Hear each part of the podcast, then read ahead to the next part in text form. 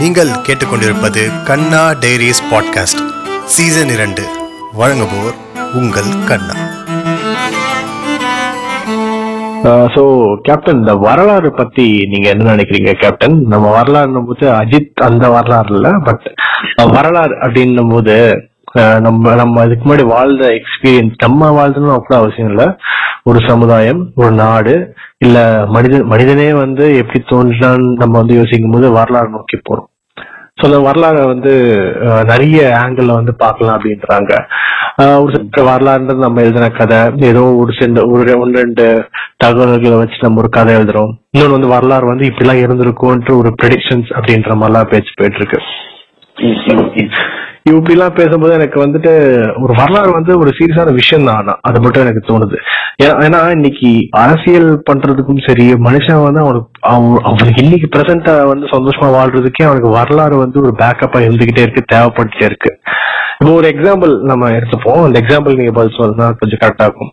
பகையில இருந்து ஆரம்பிச்சு ஒரு ஜாதி சங்கமே தன்னை முன்னிலைப்படுத்துறதுக்கு ஒரு ஜாதி ஒரு அவங்களோட பேக்ரவுண்ட் நான் ஏன் நான் இந்த ஜாதியில பிறந்ததுக்கு வந்து பெருமைப்படுறேன் ஏன்னா எங்களுக்கு இப்படி ஒரு வரலாறு இருக்குன்றது அந்த அதான் மிகப்பெரிய ஒரே ஒரு முட்டு. இதுல என்ன ரொம்ப பெரிய கூத்தா இருக்குன்னா அந்த வரலாறு அவங்க சொல்றது அவங்களுக்கு பிடிச்ச மாதிரி எழுதியிருக்காங்களே தவிர்த்து எது அது உண்மையா பொய்யான்றது அவங்களுக்கும் தெரியாது.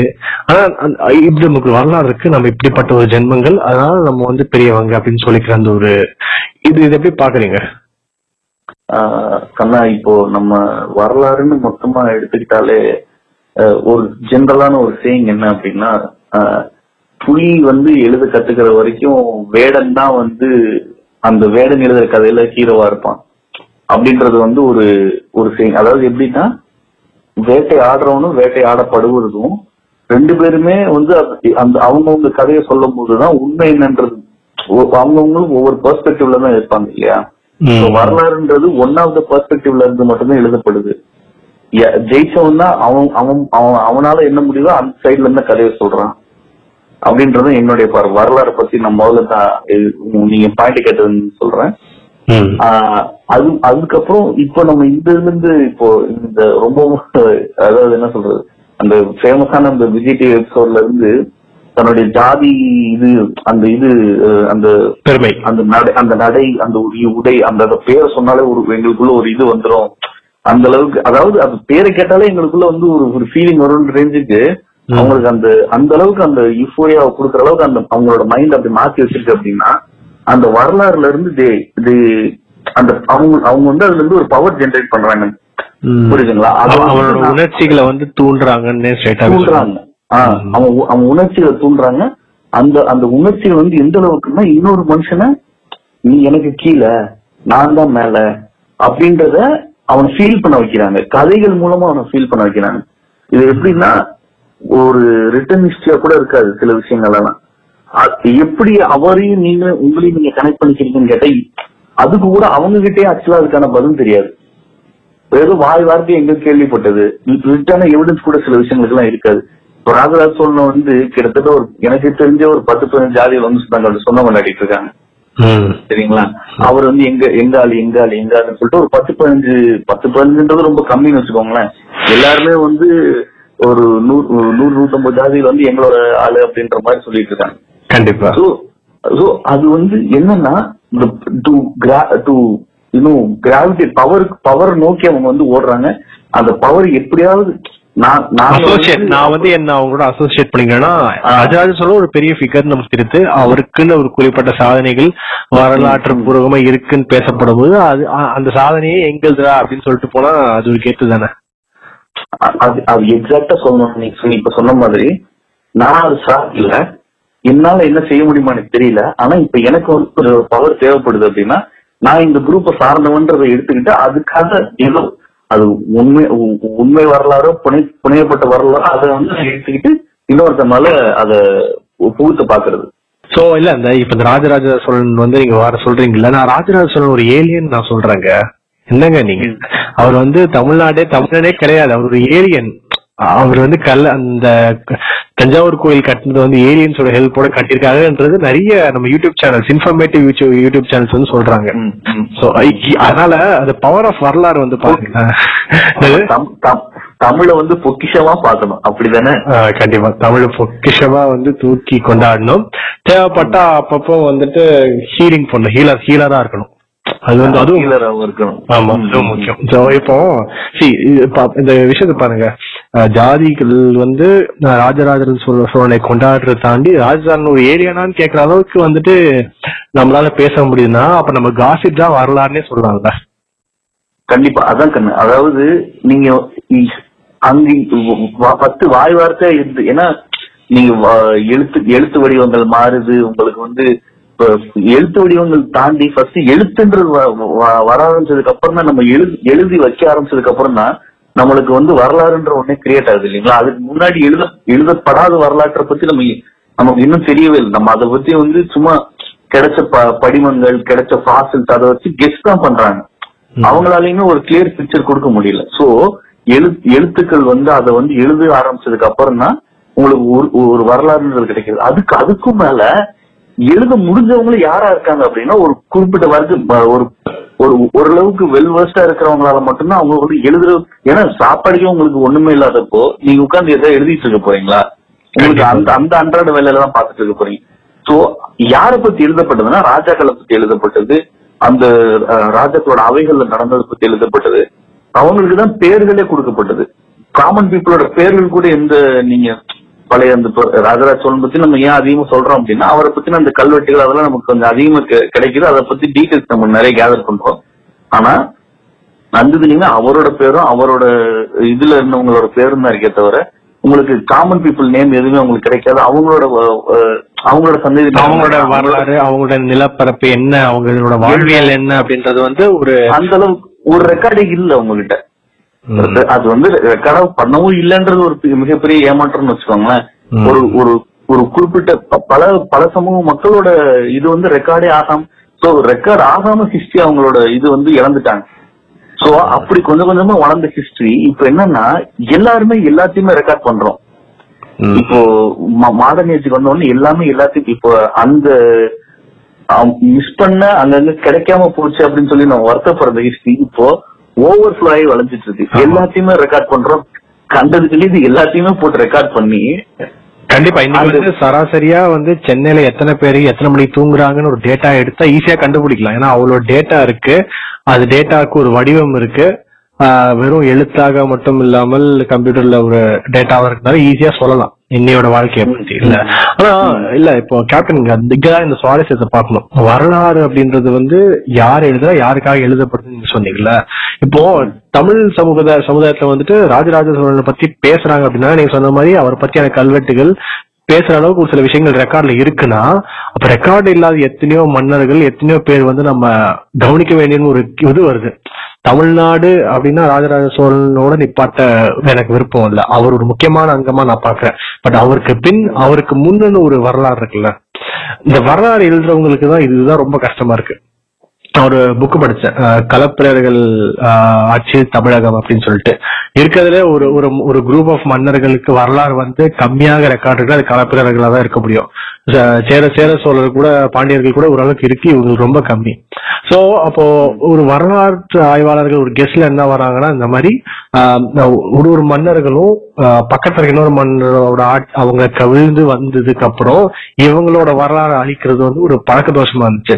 இப்ப நம்ம எப்படி நம்ம அடுத்தடுத்த இம்ப்ரூவ் பண்ணும்போது இப்ப நம்ம நான் ஒரு கம்பெனில இருக்க இன்னொரு கம்பெனி போகும்போது பழைய கம்பெனியோட டேட்டாவை தூக்கி அழிச்சு தூக்கி குப்பத்தட்டுல போடுற மாதிரி இங்க ஒரு சமுதாயத்துல ஒரு மாற்றம் வரும்போது டப்பு டப்புன்னு எல்லாத்தையும் அழிக்கிறது ஒரு ஒரு விஷயமா இருக்கு. இந்த இருபத்தி மூணாம் புலிகேசிய படத்துல மாதிரி அவன் அவனை கெத்தா காமிச்சுக்கிறதும் இன்னொருத்தனோட வரலாற அழிக்கிறதும் வந்து ஒரு சாதாரணமான விஷயம் அந்த காலத்துல.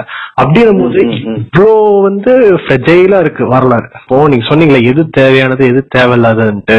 இப்ப இன்னைக்கு இந்தியால வந்து வரலாறு அதாவது இந்த ஆர்கியாலஜிக்கல் சர்வே ஆஃப் இந்தியான்னு ஒரு கும்பல் இருக்கு.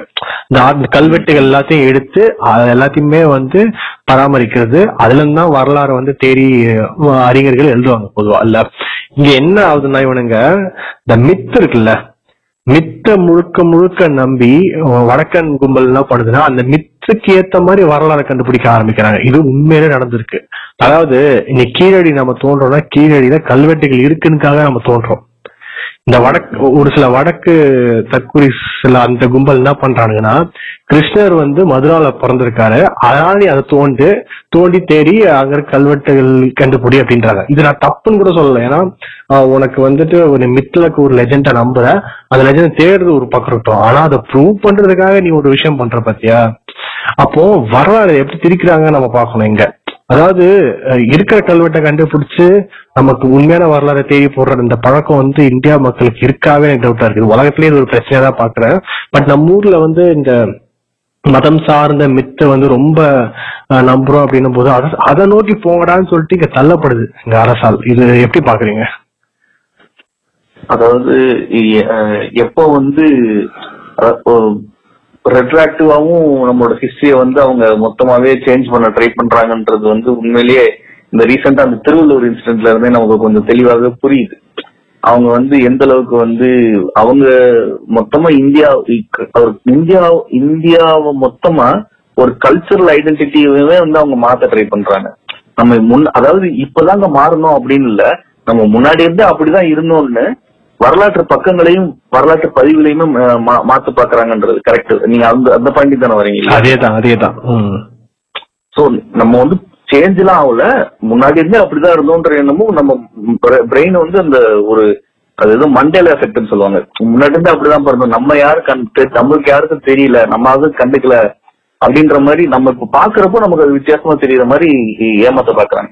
திருவள்ளூருக்கு திடீர்னு மொத்தமா மொட்டை அடிச்சு தலையில குடுமி மாட்டி விட்ட மாதிரி. நம்ம இப்ப அத படிக்கிற குழந்தைங்களுக்கு என்ன தெரிய போகுது? அவங்க வந்து நெட்ல போய் தேடி திருவள்ளுவர் யாருன்னு பார்க்க போறது இல்ல அவங்க ஒண்ணு அவங்களுக்கு ஏன்னா சப்ஜெக்டா போகிற போகும்போது அதை கடந்து அடுத்து அதை மனப்பாடம் பண்ணி எழுதிட்டு போறதுதான் அவங்க முக்கியத்துவம் இருக்க போகுது. கண்டிப்பா. சரிங்களா? அப்படி பாக்குறப்போ அதை பார்த்துட்டு ஓ அப்ப திருவள்ளுவர் இப்படிதான் இருந்தாரு நினைச்சு அவங்க பாட்டு கிராஸ் பண்ணி போயிட போறாங்க. அவங்க அவங்க மென்டல் பிக்சர் என்ன ஆகும் அப்படின்னா ஹியூமன் கான்சியஸ்னஸ்ல நம்ம மொத்தமா நம்ம இருக்கிறத ஹிஸ்டரின்னு எடுத்துக்கிட்டோம் அப்படின்னா மொத்தமா இப்ப இப்ப இருக்கிற உருவமே நம்ம வந்து திருவள்ளுவர் வந்து இப்படிதான் இருந்தாருன்றது நமக்கு தெரியல. பட் அவர் வந்து ஒரு குறிப்பிட்ட வர்க்கத்தை சேர்ந்தவரா நம்ம வந்து புஷ் பண்ணல. அவர் வந்து எந்த வர்க்கத்தையும் சேராமல் அவர் வந்து ஒரு பொது ஆள் மாதிரி தான் அவரை நம்ம சுத்த அவரோட தத்துவத்தை வச்சு தாடி அப்புறம் அந்த குடுமிய நம்ம வச்சிருக்கோம்ட்டா அந்த காலத்து எல்லா முனிவர்கள் தாடி வைக்கிற ஒரு விஷயம் இருக்குனால அப்படியே வச்சுட்டாங்க. வெள்ளை கலர் அந்த வெள்ளை கலர் என்ன காரணம் நமக்கு தெரியல. பட் இந்த வெள்ளை கலர் வந்து வைக்கிறதுனால வந்து யாருக்கும் சார்ந்து இல்லைன்னு வேணா வச்சுக்கலாம். அண்ட் அப்படிதான் இப்போ ஒரு சில பேர் அவரோட சைவம் சைவ முனிவர் இருப்பாங்க ஒரு சில பேர் அந்த முனிவர் இந்த முனிவர் விஷயம் வந்து அதெல்லாம் தாண்டி தான் அவரோட கருத்து இருக்கு. சோ நம்ம ஒரு சும்மா ஒரு சிம்பிள் மாதிரி காட்டுறோம். அவ்வளவுதான். ஆனா அவருக்கு காவி சாயம் பூசி அந்த துணியில காவி சாயம் பூச ஆரம்பிச்சதுக்கு அப்புறம் இப்ப அந்த சிபிசி புத்தகத்துல நம்ம பாக்குறது வந்து ஒரு ஐடியாலஜியே இவனுங்க புஷ் பண்றானுங்க. குடிமையெல்லாம் வச்சுக்கிட்டு ஒரு ஒரு வர்க்கத்துக்குள்ள அடக்கி வர்ணத்துக்குள்ள அடக்கி ரொம்ப ஸ்பெசிபிக்கா சொல்லணும்னா அதுக்கப்புறம் வந்துட்டு இவர் வந்து என்னமோ வந்துட்டு இந்த இந்த ஓம் ஓமம் பண்றது மாட்டுக்கறி சாப்பிடுறது இந்த லெவலுக்கு அடுத்து கொண்டு போயிருவானுங்க. அதாவது இப்ப மாட்டுக்கறி அரசியல் வேற. பட் அதான் கிட்டத்தட்ட ஒரு பார்ப்பாகிறதுக்கான அத்தனை முயற்சி எடுக்கிற மாதிரி தான் இருக்கு. வர்ணங்களை போற்றும் திருவள்ளுவர் இவனுக்கு ஆக்குறதுக்காக அடுத்த கூட போனாலும் போவாங்க. பொச்சையிலே அடிச்சு மிதிச்சு நகர்த்தி விட்டுணும் பட் அது ஒரு இதுதான் நான் சொன்னேன். இந்த மாதிரி விஷயங்களையும் நம்ம ஃபோக்கஸ் பண்ண வேண்டியிருக்கு. அந்த தேவை தேவை இருக்கிறது தேவையில்லாதுன்னு சொன்னா பாத்தீங்களா? அவங்க வந்து ஆல்- அவங்க வந்து ஆல்வேஸ் விஜிலண்டா நம் அவங்க இருக்கிற வரைக்கும் நம்ம ஆல்வேஸ் விஜிலண்டா இருக்க வேண்டியிருக்கு. உண்மையை சொல்லணும்னா இது வந்து ஒரு போத்த கர்ஸ் அந்த வரமும் சாபமும் இதுதான். பல பல விஷயங்கள் நமக்கு நார்மலா இருக்கு. அதாவது ஒரு விஷயம் நல்லா செயல்பட்டு இருக்கும்போது நம்ம அந்த விஷயத்த பத்தி தெரிஞ்சுக்கவே மாட்டோம். எப்படி சார் உங்க வீட்டுக்கு தண்ணி வருது? எப்படி சார் குப்பை காலையில எடுத்துட்டு போறாங்க? அதெல்லாம் நமக்கு தெரிஞ்சுக்க போறது இல்ல திடீர்னு ஒரு நாள் குப்பை எடுத்துட்டு போறதுக்கு ஆள் வரலன்னோ ஒரு நாள் தண்ணி வரலன்னோ நீங்க என்ன பண்ணுவீங்க அதுக்கப்புறம் தான் போயிட்டு ஓ இந்த இடத்துல தான் தண்ணி வருது இவங்க எல்லாம் வந்து குப்பை எடுத்துட்டு போறாங்க குப்பை நிக்குது அப்படின்றத நம்ம தெரிஞ்சுக்குவோம். சோ அந்த மாதிரி இவனுங்க நோண்ட நோண்ட தான் இந்த மாதிரி விஷயங்களை பல பல பல விஷயங்கள் நம்ம தடுத்து தடுத்து நிப்பாட்டுறதுக்கு நம்ம பல முன்னெடுப்புகள் நடத்த வேண்டியிருக்கு. அந்த முன்னெடுப்புகள் மூலம் பல பேருக்கு விஷயங்களை தெரி- தெரிவிக்க வேண்டியதா இருக்கு. கண்டிப்பா. ஆக்சுவலி இல்ல நம்ம இப்போ உங்களுக்கும் சரி எனக்கும் சரி ஈவன் அதிகபட்சமாக ஜாதி கன்னியாக மத கன்னியா இருக்கிறவங்க கூட உள்ளுக்குள்ள ஒரு சின்ன கார்னர்ல எப்பவுமே என்ன சொன்னா உண்மையான வரலாறு என்ன? அப்படின்னு அந்த ஒரு கேள்வி எல்லாருக்குமே எழும்பும். ஓகேங்களா? நான் என்னதான் வந்துட்டு ஜீசஸ நம்புறேன் அல்லாவை நம்புறேன் ஏதோ நம்புறேனாலும் உள்ளுக்குள்ள உண்மையில அவர் இருந்திருக்காரான்ற கேள்வி இருக்கும். அந்த கேள்வி சின்னதாகிறதுக்கு காரணம் வந்து நம்மள கண் மென்டலா வந்து கண்டிஷனிங் பண்றாங்க. நீ வந்து இந்த மதத்துல இருக்கிறவன் சோ இவர்தான் நமக்கான ஒரு தலைவன் இல்ல நமக்கான கடவுள். இதை நீ நம்புன்னு சொல்லும் போது அவனோட அந்த சிந்தனை வந்து அப்படியே சுருங்கி சுருங்கி சுருங்கி சுருங்கி ஆஹ் என்ன சொல்றது நம்ம ஆட்டு புழுக்க சைஸ்ல வந்துரும். சோ அது ஒரு பிரச்சனை ஆயிருது பட் ஆனா எல்லாருக்கும் அந்த ஒரு கேள்வி இருக்கு. இப்போ உங்களுக்கு கூட அந்த கேள்வி இருக்கு. உண்மையான வரலாறு என்ன? அது தெரிஞ்சுக்கணும் நமக்கு எப்பவுமே ஆசை இருக்கு. அதுக்கு என்னன்னா நம்ம எல்லாருமே சின்ன வயசுல டைம் டிராவல் மிஷின் தான் நல்லா இருக்கும் அப்படின்னு நம்ம யோசிச்சிருக்கோம். இல்ல நீங்க எப்படி யோசிச்சிருக்கீங்களா? கண்டிப்பா. ஆக்சுவலா இதுதான் வந்து ஒரு ஒரு இன்ட்ரெஸ்டான நானே எடுத்து சொல்லணும்னு நினைச்சேன். என்ன அப்படின்னா நீங்க சொன்ன அந்த ஆட்டு புழுக்க மாதிரி நம்ம இது குறையுன்றது நான் வந்து என்ன என்ன பாத்தீங்கன்னா கியூரியாசிட்டியை வந்து நம்ம நான் அப்படி நினைக்கிறேன். என்னன்னா சின்ன வயசுல குழந்தைங்க நம்ம எல்லாரும் என்ன நினைக்கிறோம்? குழந்தைங்க வந்து ஒண்ணும் தெரியாதுப்பா ஒண்ணு அவங்க வந்து வெள்ளந்தியா நடந்துக்கிறாங்க. இல்ல ஆக்சுவலா குழந்தைங்க கேட்கிற சில கேள்விகளுக்கெல்லாம் வந்து உண்மையிலே ப்ரொஃபவுண்டா வந்து சில கேள்விகள் எல்லாம் இருக்கும். ஏன் வந்து ஒரு ஏன் கலர் அந்த கலர் அந்த கலரா இருக்கு? ஏன் வந்து வானம் ப்ளூவா இருக்கு? ஏன் வந்து இது ஏன் ஏன் ஏன்னு அவங்க கேக்குற அந்த கியூரியாசிட்டியோட லெவல் வந்து பயங்கர பெருசு. சரிங்களா? நீங்க சொன்ன மாதிரி அத வந்து இப்போ வெளியில இருக்கிற விஷயங்களை பத்தி கேக்குறப்ப இவ்வளவு கேள்வி கேக்குறாங்க. அவங்கள வந்துட்டு இல்லப்பா இப்படி எல்லாம் வந்து உலகத்தை வந்து ஒருத்தர் ஒரு ஏழு நாள்ல படைச்சாரா?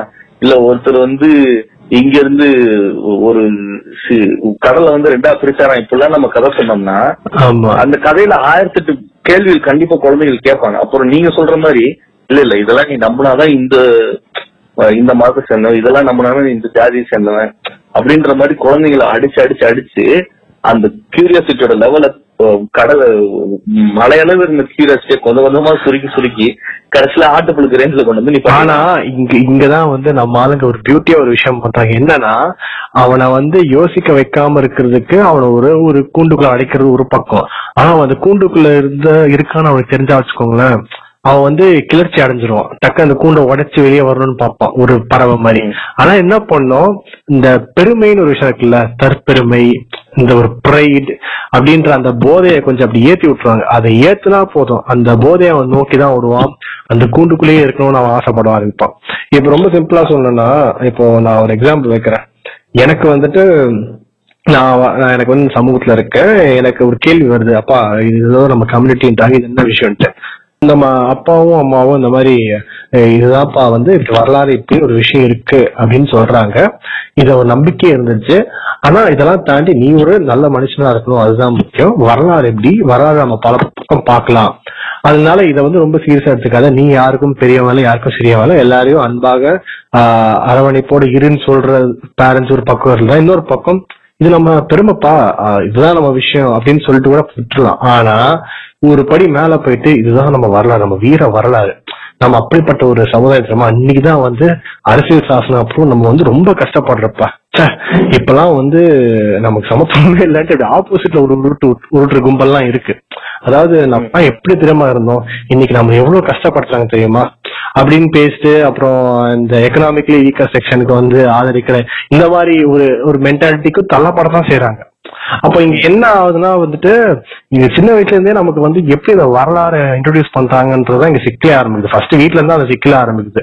ஏன்னா அவனுக்கு வந்து எது கட்டது எது நல்லது எது நினைச்சு பெருமை பண்ணுன்றதுல ஆரம்பிக்கிறது தான் கொஞ்சம் அவனை வளர்த்து விட்டு அது முக்கியமான சங்கங்கள் ஜாதி சங்கங்கள்லாம் அவன் கூட இருந்து அவனை அரவணைக்கும் போது எல்லாத்துக்குமே அவன் ஜாதி சங்கம் தான் கம்பெனியா இருக்கும். அதுக்கப்புறம் அவன் சொல்லுவான் நம்ம வீர வரலாறு மறைக்கிறதுக்காக தான் வந்துட்டு இந்த தீக்கா போன்ற அமைப்புகள்லாம் இருக்கிறது. இதை நம்ம தட்டி கேட்க வேண்டும் சொல்லிட்டு இப்போ ரயில்வே டிராக்ல போய் கல் எடுத்து போய் அதை எடுத்து இதை வேறி குடிசை கொளுத்துன்னு சொல்லிட்டு இப்படிதான் வந்து அந்த ஒரு இது ஆரம்பிக்குது. இப்படிதான் நம்ம அதை பாக்குறேன் சோ அந்த போதை இந்த இந்த வரலாறு போதை இருக்குல்ல? இத இத பத்தி இதுதான் வந்து இது இதுதான் நம்ம வந்து தடுக்கணும். இந்த வரலாறு போதை வந்து அது போதையை எடுக்க ஆரம்பிச்சா அவன் அதை தேடி தான் போவான்.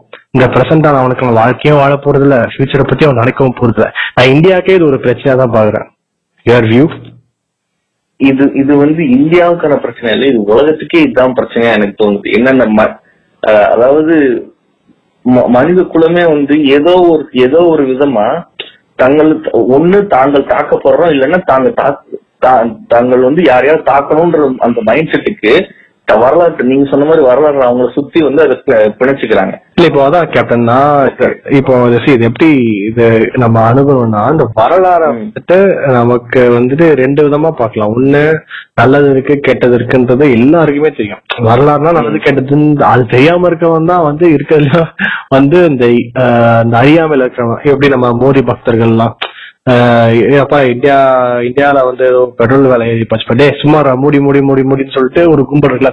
அவங்கள மாதிரி இருக்கிறது வந்து ஒரு தனி மனிதனா ரொம்ப சந்தோஷமா இருக்கும். எல்லாத்துக்குமே மோடி அதாவது மோடி அதாவது உலகமே மோடின்னு இருக்கவங்களுக்கு வந்து ஒரு ஒரு பக்கம் இருக்கட்டும். நம்ம பேசுறது இந்த வரலாறு வந்து நீங்க பாக்குற விதத்துல வந்துட்டு ஏன் பெருமையா மட்டும் பார்க்கணும்? இல்ல ஏன் வந்து கஷ்டமா பார்க்கணுன்றத விட வரலாறு பல ஆங்கிள் இருக்குல்ல. உங்களுக்கு ஒரு சில angle what you think like இந்த அந்த ஆங்கிள் நம்ம பார்த்தே ஆகணும்ட்டு ஏன்னா இன்னைக்கு- ரெண்டே ரெண்டு ஆங்கிள் தான் நான் இன்னைக்கு பிரசன்ட்ல பாக்குறேன் நான் அது எக்ஸாம்பிள் சொல்றேன். ஒரு குரூப் என்ன பண்ணுதுன்னா வந்துட்டு நாம் முன்னோர்கள் ஒன்று முட்டாளில்லை அன்பாதி ஒன்றை மட்டும் நன்றாக தெரிந்து கொள்ளுங்கள் தெரிந்து கொள். இந்த மாதிரி அல்லாவும் ஜீசஸும் வந்து அன்னைக்கே அதெல்லாம் சொல்லிட்டார் அப்படின்ற மாதிரி ஒரு கும்பல் இருக்கு. சோ அவங்க வந்து என்ன பண்ணுவாங்கன்னா எதுக்கு எடுத்தாலும் அந்த காலத்துல அப்படி வாழ்ந்தோம் தெரியுமா? இன்னைக்குதான் இவ்வளவு கஷ்டப்படுறோம் அந்த காலத்துல என் தாத்தா பாட்டி எல்லாம் பத்து இருபது அழகா பெத்து போட்டாங்க. இன்னைக்கு ரெண்டுக்கே கஷ்டப்படுறாங்க ஃப்ரெண்ட்ஸ் அப்படின்னு சொல்லிட்டு ஒரு கும்பல் இப்படி இருக்கு. இன்னொரு கும்பல் வந்து என்னன்னா இதை அட்டாக் பண்றதுக்காக இதெல்லாம் தப்புன்னு சயின்டிபிக்கா பேசணும்னு பேசுறாங்க. ஆனா அதே நேரத்துல என்ன பண்றாங்கன்னா அந்த காலத்துல வந்து எல்லாமே வந்து தப்பு. அந்த காலத்துல வந்து எதுவுமே இல்லை. எல்லாம் மக்கு டம்மி பீஸுங்க சயின்ஸ் வந்ததுக்கு அப்புறம் தான் உலகமே சயின்ஸ் வந்ததுக்கு அப்புறம் உலகம் மாறிச்சு உண்மைதான். பட் இவங்க சயின்ஸை வந்து தப்பாக இவங்க ப்ரொஜெக்ட் பண்றாங்க. இப்படி இந்த ரெண்டு எக்ஸ்ட்ரீம் தான் வந்து இன்னைக்கு சோஷியல் மீடியால பயங்கரமா உலாவிட்டு இருக்கு. இப்போ இதை நீங்க எப்படி பாக்குறீங்க இந்த- இது இந்த இந்த பாயிண்ட் தான் என்ன அப்படின்னா ரெண்டு எக்ஸ்ட்ரீமிசம் போனாலும் எதுவுமே சரி வராதுன்றதான் உண்மை. இப்ப ஹிஸ்டரியில வந்து நீங்க சொன்ன மாதிரி எந்த இதுவுமே வந்து ஃபுல்லா ஒரு பக்கமாவோ ஃபுல்லா இன்னொரு பக்கமாவோ போகாது.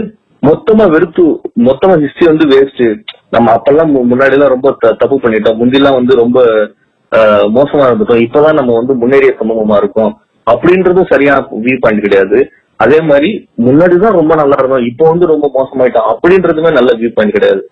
It is history ப்ராக்ரஸ்ன்றது it is point of give and take தான்.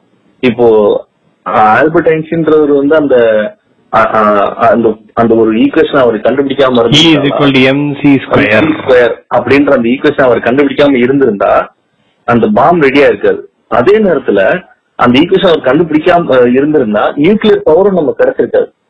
இப்போ பல நம்ம ஊர் பக்கம் பெருசா நியூக்ளியர் பவர் நம்ம யூஸ் பண்றது இல்லைனாலும் பல பல வெஸ்டர்ன் கண்ட்ரிஸ்ல வந்து நியூக்ளியர் பவர் தான் அவங்க மெயினாவே வந்து அவங்களோட மொத்த கிரிட்டையுமே வந்து அதை வச்சுதான் யூஸ் பண்ணிட்டு இருக்காங்க.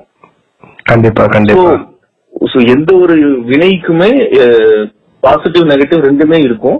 அதை நம்ம எந்த அளவுக்கு எந்த விதத்துல அணுகுறோம்ன்றதுல வந்து ரொம்ப முக்கியமா இருக்கு. அதை எடுத்து எந்த எந்த விதமா போர்ட்ரே பண்றதுலயும் இருக்கு. கண்டிப்பாக ரெண்டையுமே சொல்லணும்.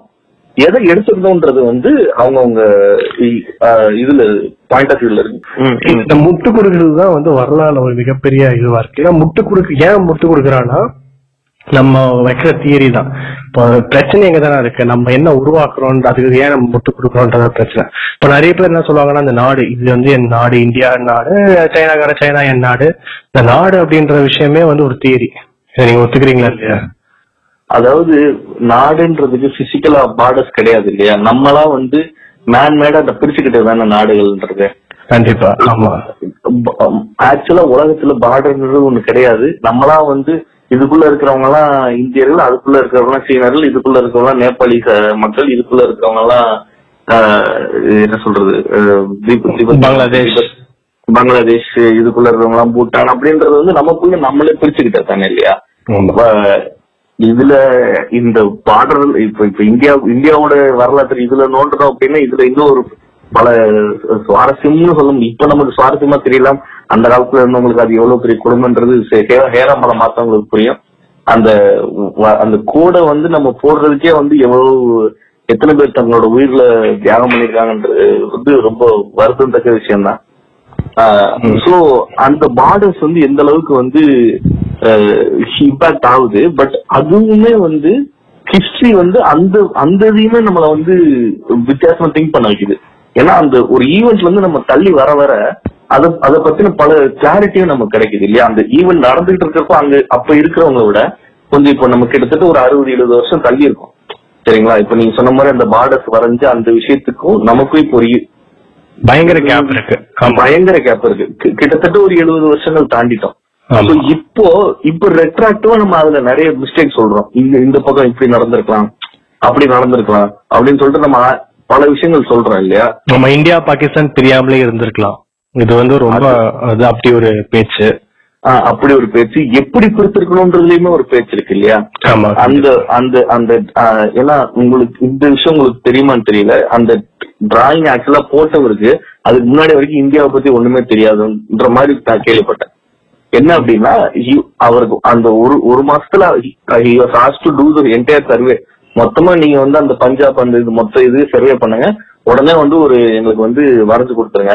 அப்படின்னு சொல்லிட்டு பிரிட்டிஷ் கவர்மெண்ட் சொன்னதாகவும் அவர் வந்து தம் ஓவர் நைட்ல அவர் வந்து ஒரு குத்து மதிப்பா ஒரு பார்ட்டிஷன் பண்ணதாகவும் வந்து இன்னும் இது இருக்கு. வரலாற்று வரலாறு இருக்கு அப்படின்றீங்க. வரலாறு இருக்கு. ஸோ எதுவுமே பெர்ஃபெக்டா நடக்காது அப்படின்றது வந்து இது நம்ம பார்ட்டிஷனே வந்து ஒரு பயங்கரமான ஒரு எக்ஸாம்பிள் வரலாறு வந்து பெர்ஃபெக்டா நடக்காது பெர்ஃபெக்ட் கிடையாதுன்றதுக்கு ஒரு அருமையான எக்ஸாம்பிள் வரலாறுல வந்து நிறைய பெர்ஸ்பெக்டிவ் இருக்கிறதுக்கு இந்த பார்ட்டிஷன் வச்சே நான் ஒரு கதையை சொல்றேன். கதையில உண்மைதான் நடந்த விஷயம். இப்போ நம்ம என்ன சொல்றோம் இந்தியா நம்ம இந்தியா இந்தியன்ஸ் அங்க இருக்கோம். அதனால பாகிஸ்தானை வந்து எதிர்க்கிறோம் அப்படின்ற ஒரு விஷயம் இருக்கு தாண்டி வெறுக்கணுமான ஒரு கேள்வி. இந்தியன் ஆர்மிக்கும் பாகிஸ்தான் ஆர்மிக்கும் சண்டை. நம்ம ஏன் வந்து ரெண்டு பேருக்கும் முட்டு கொடுக்கணும்னு தெரியல. அதாவது என்னோட சாலிடாரிட்டி காட்டுறத வேற. பாகிஸ்தானுக்கு கெட்டதுனாலதான் அதுல நான் சந்தோஷப்படுற அந்த- விஷயம் இருக்குல்ல? இந்த தேசங்கள் முற்றுறது வந்து இருக்குதான் இன்னைக்கு ஒரு மிகப்பெரிய அரசியல்.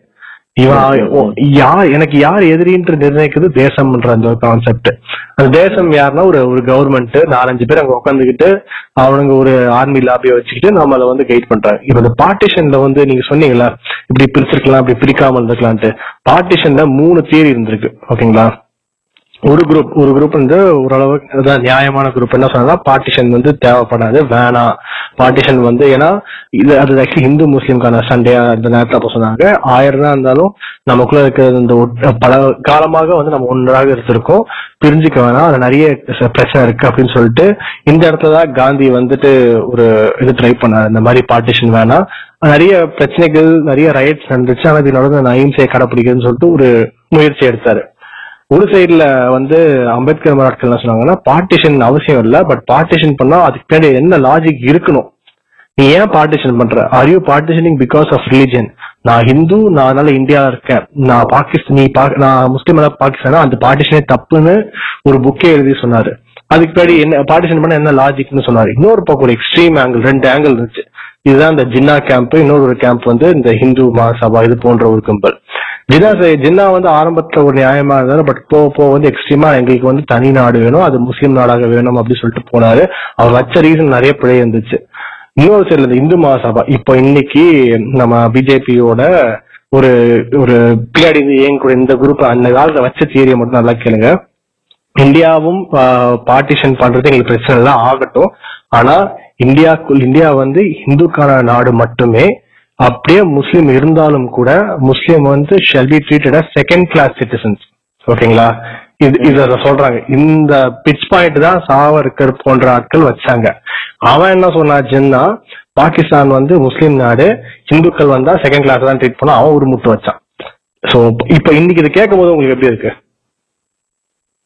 இதெல்லாம் கேக்குறப்ப என்ன என்ன கோவம் தான் வருது ஒரு ஒரு டேலமா வருதுன்னா இப்படி எல்லாம் நடந்திருக்கான்ட்டு. இதுதான் வரலாறு. இந்த வரலாறு தோண்டி தோண்டி தோண்டி படிக்கும்போது பார்ட்டிஷன் நம் இந்தியாவும் பாகிஸ்தானும் பிரிஞ்சதுக்கு பின்னாடி வரலாறு தோண்டி பார்க்கும்போது நம்ம நம்ம அதாவது வரலாற்று அறிஞரா பாக்குறது வேற. ஒரு உங்களையும் போல என்னையும் ஒரு லேமனா பார்க்கும்போது ஒரு நமக்குள்ள ஒரு ஒரு கண்ணுல ஒரு கண்ணீர் வரும் ஒரு கஷ்டம் தெரியும். காரணம் இந்துவா முஸ்லீம்லாம் தாண்டி மனுஷங்க எவ்வளவு கஷ்டப்பட்டிருக்காங்க? இங்க இருந்து அங்க டிராவல் பண்ணி எப்படிலாம் வாழ்ந்திருக்காங்க எவ்வளவு சிரமங்கள் இருக்கும் இந்த ரயட்ஸ் நடந்த ரேப்ஸ் இந்த ரயத்துக்குள்ள நடந்த வயலன்ஸ் இதெல்லாம் நம்ம கேட்கும்போது இந்த கஷ்டங்கள் புரியுதுல இது இதெல்லாம் வரலாறா எழுதும் போது தான் நமக்கு தெரியுது. கண்டிப்பா கண்டிப்பா. இது இத வந்து ரெக்கார்ட் பண்ணாதான் வந்து உங்களுக்கு வந்து அடுத்தடுத்த இதுல வந்து அதாவது வரலாறுன்றது இப்படி ஒரு விதமா பார்க்கலாம். நம்மளுடைய த- அஹ் ரெண்டு நம்மளுடைய தவறுகள் நம்மளுடைய சாதனைகள் ரெண்டையுமே நம்ம வந்து ரெக்கார்ட் பண்ணாதான் சாதனைகளை இன்னும் பெரிய சாதனைகளா செய்யறதுக்கும் செஞ்ச தவறுல இருந்து பாடங்கள் கற்றுக்கொள்வதற்கும் வந்து வரலாற்றை வந்து ரெக்கார்ட் பண்றது முக்கியமானதா இருக்கு. முக்கியமா வரலாறு சரியான விதமா ரெக்கார்ட் பண்றதுலயும் ஒரு இது இருக்கு. அது அந்த விஷயத்தை எப்படி சொல்றீங்க? அதாவது எனக்கு வரலாறுல சரியான விதம்னு ஒண்ணு இருக்கான ஐ ஹைலி டவுட் சரியான விதம் அப்படின்னா ஏன்னா மனுஷங்களே ஒரு பயஸ்டான ஒரு ஆட்கள் தான். நான் ஒரு ஏதாவது நான் ஒரு ஒரு வரலாற்று ஆய்வாளர் அறிஞனாக நான் ஒரு ஃப்ரீ திங்கர்னு சொல்லுவோம்ல சுதந்திரமாக யோசிக்கக்கூடிய தன்மையுள்ள ஆளா இருந்தா இப்ப நான் அந்த அந்த சரியான இதுன்றதுக்கு ஒரே ஒரு எக்ஸாம்பிள் ஒரு ஒரு எடுத்துக்காட்டு சொல்லிடுறேன். இப்ப எப்படின்னா இந்த இப்ப- இப்ப இந்- இந்து இது நம்ம இந்தியா பாகிஸ்தான் பிரிவை பத்தி பேசிட்டு இருந்தோம். அதை வச்சே சொல்லணும் அப்படின்னா இப்ப இந்தியா பாகிஸ்தான் பிரிவப்போ சில அஹ்,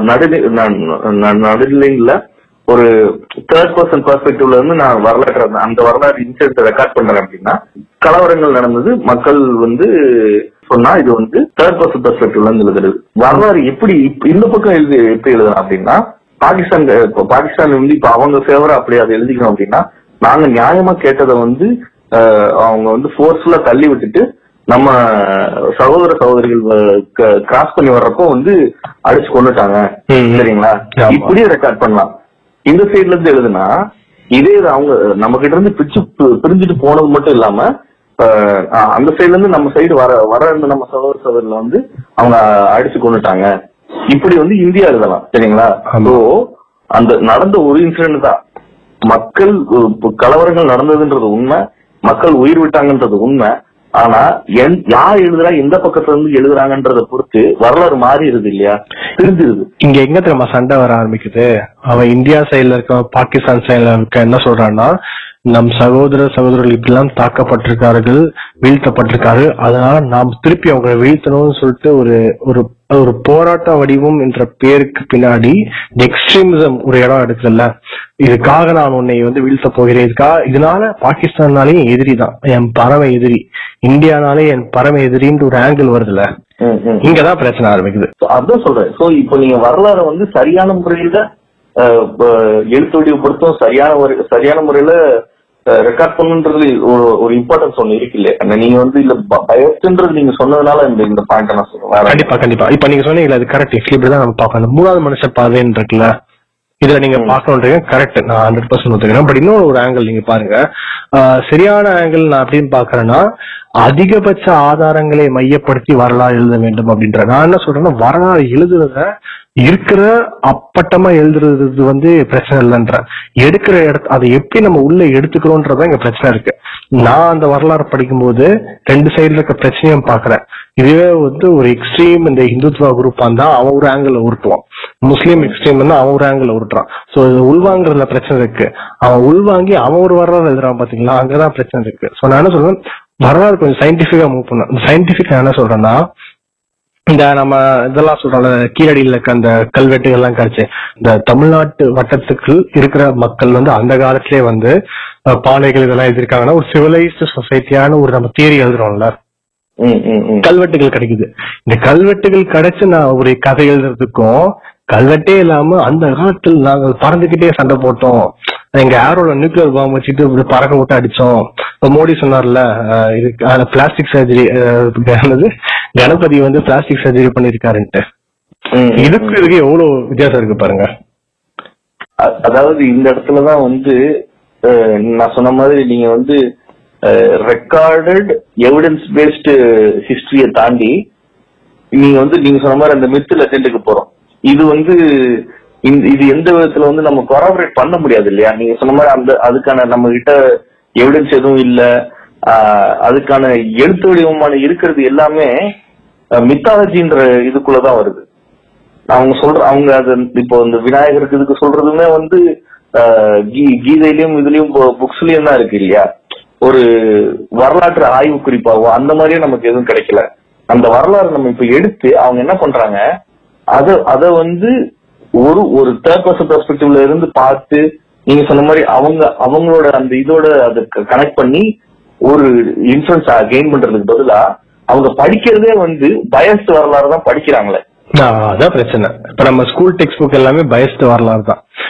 அது ரொம்ப கொடூரமாவும் இருக்கு இன்ஃபேக்ட் நான் படிச்ச வரைக்கும் இந்த சிபிஎஸ்சி ஹிஸ்டரியிலாம் பாத்தீங்கன்னா காந்தி வந்ததுக்கு அப்புறம் ஃபுல்லா காந்தி தான் இருக்கும். அதுக்கப்புறம் என்ன நடந்துச்சுன்னா யாருக்குமே தெரியாத மாதிரி ஒரு வரலாறு. நான் காந்தியை நீ சொல்ல வேணாம்னு சொல்ல. காந்தியை தாண்டி வரலாறு சொல்றான்ற அப்பதான் எனக்கு தெரிஞ்ச போச்சு ஸ்கூல்ல வந்து வரலாறு தேடுறத விட ஒரு பிரயோஜனமே இல்லாத விஷயம் எதுவுமே இல்லை. நம்ம தான் வரலாறு தேடி தேட ஆரம்பிக்கணும்ட்டு சோ இப்ப வந்து இப்ப ஏன்னா ஸ்கூல்ல திருப்பி நல்லபடியா வரலாறு இவங்க எழுதி ரெக்கார்ட் பண்ணுவாங்க தெரியல. இப்ப வேற இந்த ஹிந்துத்துவ கும்பல் என்ன வரலாறு எழுத போது நமக்கு தெரியல. இப்போ நான் பழைய விஷயத்துக்கு வந்தேன் நீங்க சொன்னீங்களா அந்த எவிடன்ஸ் பேஸ்ட் நான் எவிடன்ஸ் பேஸ்ட்ன்றதை தாண்டி நானும் சொல்றேன் வரலாறு வந்து ஒரு இன்கம்ப்ளீட்டான ஒரு விஷயமா தான் நான் பாக்கணும்னு நினைக்கிறேன். ஏன்னா அதுல பெருமை நம்ம எல்லாமே ஒரு இண்டிவிஜுவலா வந்து எனக்கு ஒரு பெருமை எடுத்துக்கிறது நம்ம கலாச்சாரம்ன்ற விஷயம் வர்றதுனால நான் வந்து பெருமையா எடுத்துக்கிறேன். இல்ல இதை நினைச்சு நான் வெக்கப்படுறேன் அப்படின்னு சொல்றது ஒரு பக்கம் இருந்துட்டு போட்டோம். நானும் சொல்றேன் இந்த வரலாறு எல்லா ஆங்கிளும் படிக்கலாமே. ஒரு ஒரு இப்போ நம்ம ராஜாவை பத்தி பேசும்போது ராஜா அந்த இருந்த காலத்துல மக்கள் எப்படி இருந்தாங்க? அத பத்தி நம்ம என்னைக்குமே பேசுனது இல்ல ம். இல்ல அதுதான் சொல் நீங்க வந்து இப்போ அந்த எழுது எழுத முடிகிற லெவல்ல கூட அந்த மக்கள் இல்ல இல்லையா? இப்ப அந்த ராஜாவே வந்து என்னுடைய மக்கள் சந்தோஷமாக இருந்தார்கள்னு எழுதியிருந்தாருன்னா நீங்க புலிகேசப்படுத்த சொல்ற வர மாதிரி அறுநூறு வருடங்களுக்கு பிறகு வரப்போ மலையர்களுக்கு இதை பற்றி புரியவா போகிறதுன்னு நினைச்சிட்டு ராஜராஜ சோழன் எழுதியிருக்கலாம் இல்லையா? நம்ம யாருமே வந்து அது அதை வந்து நம்மளால ஒண்ணுமே செய்ய முடியாது. அவர் எழுதி வச்சதை வச்சு நம்ம வந்து ஒரு வரலாற்று அதுதான் வரலாறுன்னு நம்ம சொல்லிட்டு இருக்கோம். சோ அந்த மக்கள் அந்த வாழ்வியல் அந்த ம- மக்களோட பாங்கு என்ன அவங்களோட உடை என்ன அவங்களோட உணவு என்ன அவங்களோட நீங்க சொன்ன மாதிரி அவங்க என்ன செஞ்சாங்க? அவங்க அவங்களோட விளையாட்டுகள் என்ன? அதெல்லாம் நமக்கு தெரியல. அது நோண்ட போது நல்லா இருக்கு. இப்போ அந்த உடையில் சொல்லும்போது சூப்பர் மேட்டர் இருக்குது. என்னன்னா அந்த காலத்து என்ன உடை போட்டிருக்காங்கன்னு தெரிஞ்சா இன்னைக்கு கலாச்சார காவலர்களுக்கு வேலையே இல்லாம போயிடும் ஏன்னா இவனுங்க இன்னைக்கு வந்து ஷார்ட் ஸ்கர்ட் போட்டுக்கிட்டு கொஞ்சம் இடுப்பு தெரியுமா தான் உடனே வந்து தோழ தோழி இந்த மாதிரி புரிந்து கொள்ளுங்கள் தோழி நீங்க கலாச்சாரத்தை கெடுக்கிறேன்றாங்க. நம்ம நூறு வருஷத்துக்கு முன்னாடி போனா ஜாக்கெட்டே இல்ல. எந்த ட்ரெஸ் வேணுங்க? எனக்கு அதுதான் வந்து இது ஒரு பாயிண்ட் சொன்னாலே உங்க கதை காலி.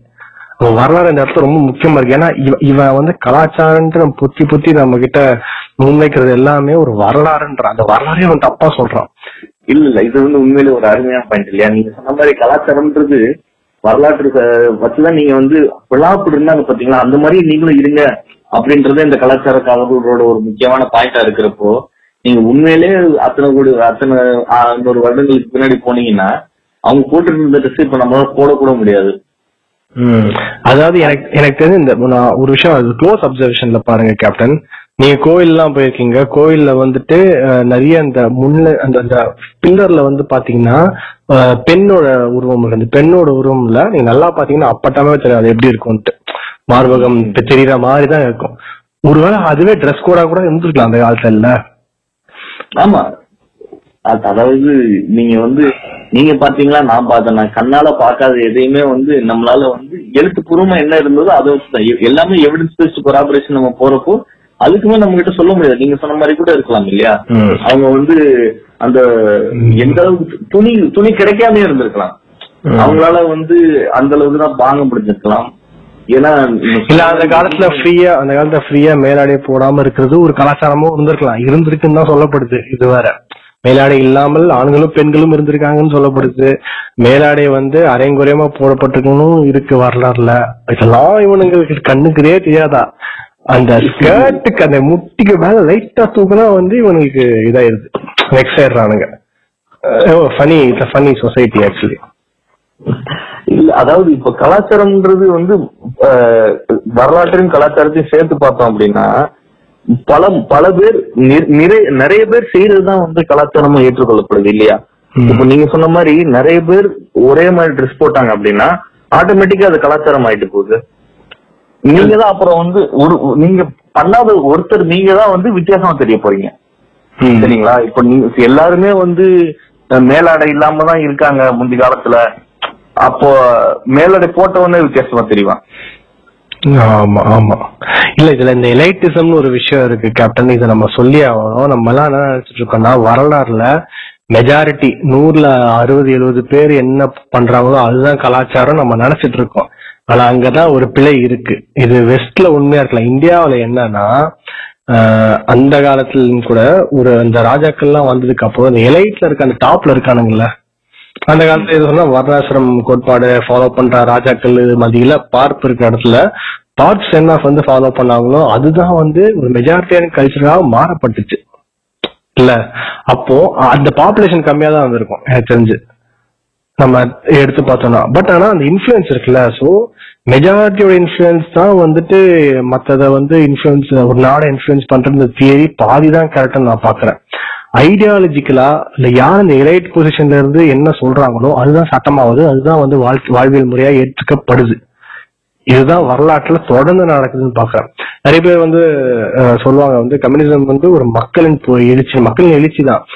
அந்த பிரெஞ்சு ரெவல்யூஷன் ஒரு விஷயம் நடந்துச்சுல அது ஆரம்பிச்சது வந்துட்டு ஒரு துணி துவைக்கிறவரோ இல்லைன்னா வந்து பெருக்கிறவரோ கிடையாதாமா லாயர்ஸ் அந்த காலத்துல லாயர்ஸ் ஒரு குறிப்பிட்ட செட் அமௌண்ட் ஐம்பது ரூபா நூறுன்னு சொல்றாங்க. சேபியன்ஸ் புக்ல இதை பத்தி கூட குறிப்பிட்டு. இந்த லாயர்ஸ் தான் வந்துட்டு புரட்சியை வந்து உண்டு பண்ணாங்க அப்படின்ற மாதிரி பேச்சு அப்போ which which is that group அந்த குரூப் எப்படி இந்த எலைட் அது ஒரு சமூகத்துல யார் எலைட் தான் வந்து கிட்டத்தட்ட நிர்ணயிக்கிறாங்க. அது இன்னைக்கு எனக்கு தெரிஞ்சு இந்த மாடர்ன் உலகத்துல அது கொஞ்சம் மாறி இருக்கு. ஏன்னா இன்னைக்கு எல்லாருக்கிட்டையும் ஒரு மீடியம் கிடைச்சிருந்தோடனே அவன் அவனுக்கான ஒரு உலகத்தை வந்து அவன் உண்டு பண்ணிட்டு இருக்கான்.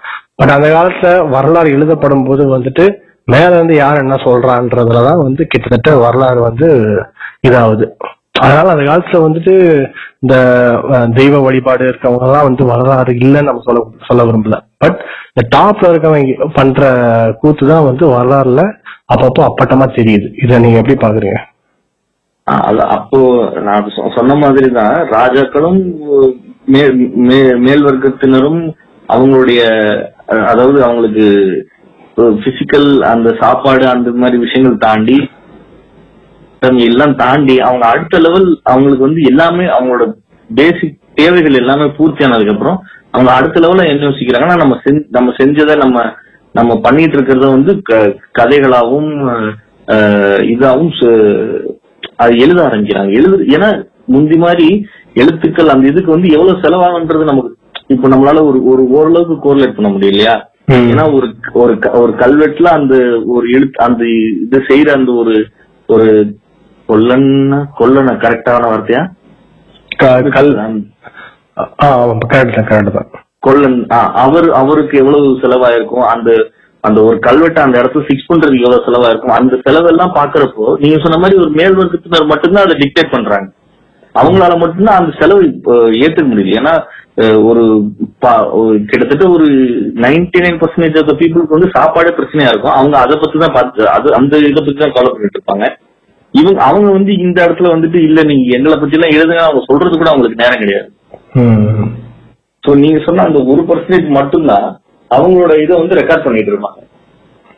கரெக்ட் அது மெயினா இந்த மன்னர்கள் வந்ததுக்கு சோ ஸோ இப்போ இந்த நம்ம வரலாறு பத்தி பேசும்போது ஒரு இண்டிவிஜுவலா நீங்க எப்படி பார்க்கணும் நம்ம பேசிட்டு இருந்தோம்ல? இப்போ ஆனா அந்த பெர்ஸ்பெக்டிவ் ஒரு விஷயம் இருக்குல்ல?